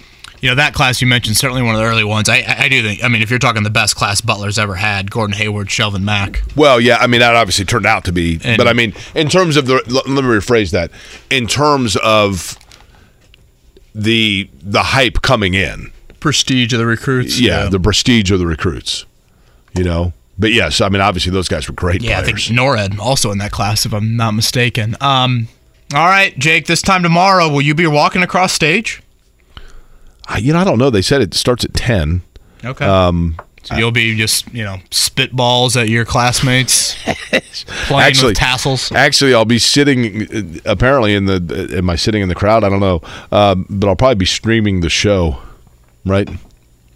It's going to be kind of awkward to like sit there and listen to somebody like sending off the graduates into like Do we have a speaker? trying to launch your career. I don't know who the speaker is. I they do. And is it you? it is not. It's Derek It is not. That'd be great. That'd be outstanding. All right, we have a roast actually before we get started here. Derek, please come forward. You know, th- through the whole process, Kevin, um, including, you know, when you do the classes online, you are you have to do a lot of interaction because they're trying to simulate a class experience. So you get assigned a lot of things where you have to like evaluate peers or give your paper to a peer, and they they critique it and send it back and that kind of a thing, and. I I mean nothing of this meaning be as somebody who works in the radio or the media, but just based on my age, um, I never wanted to be anything other than their classmate and not be like the old guy that has you know whatever or has. I mean, I took I had to take a broadcast media class.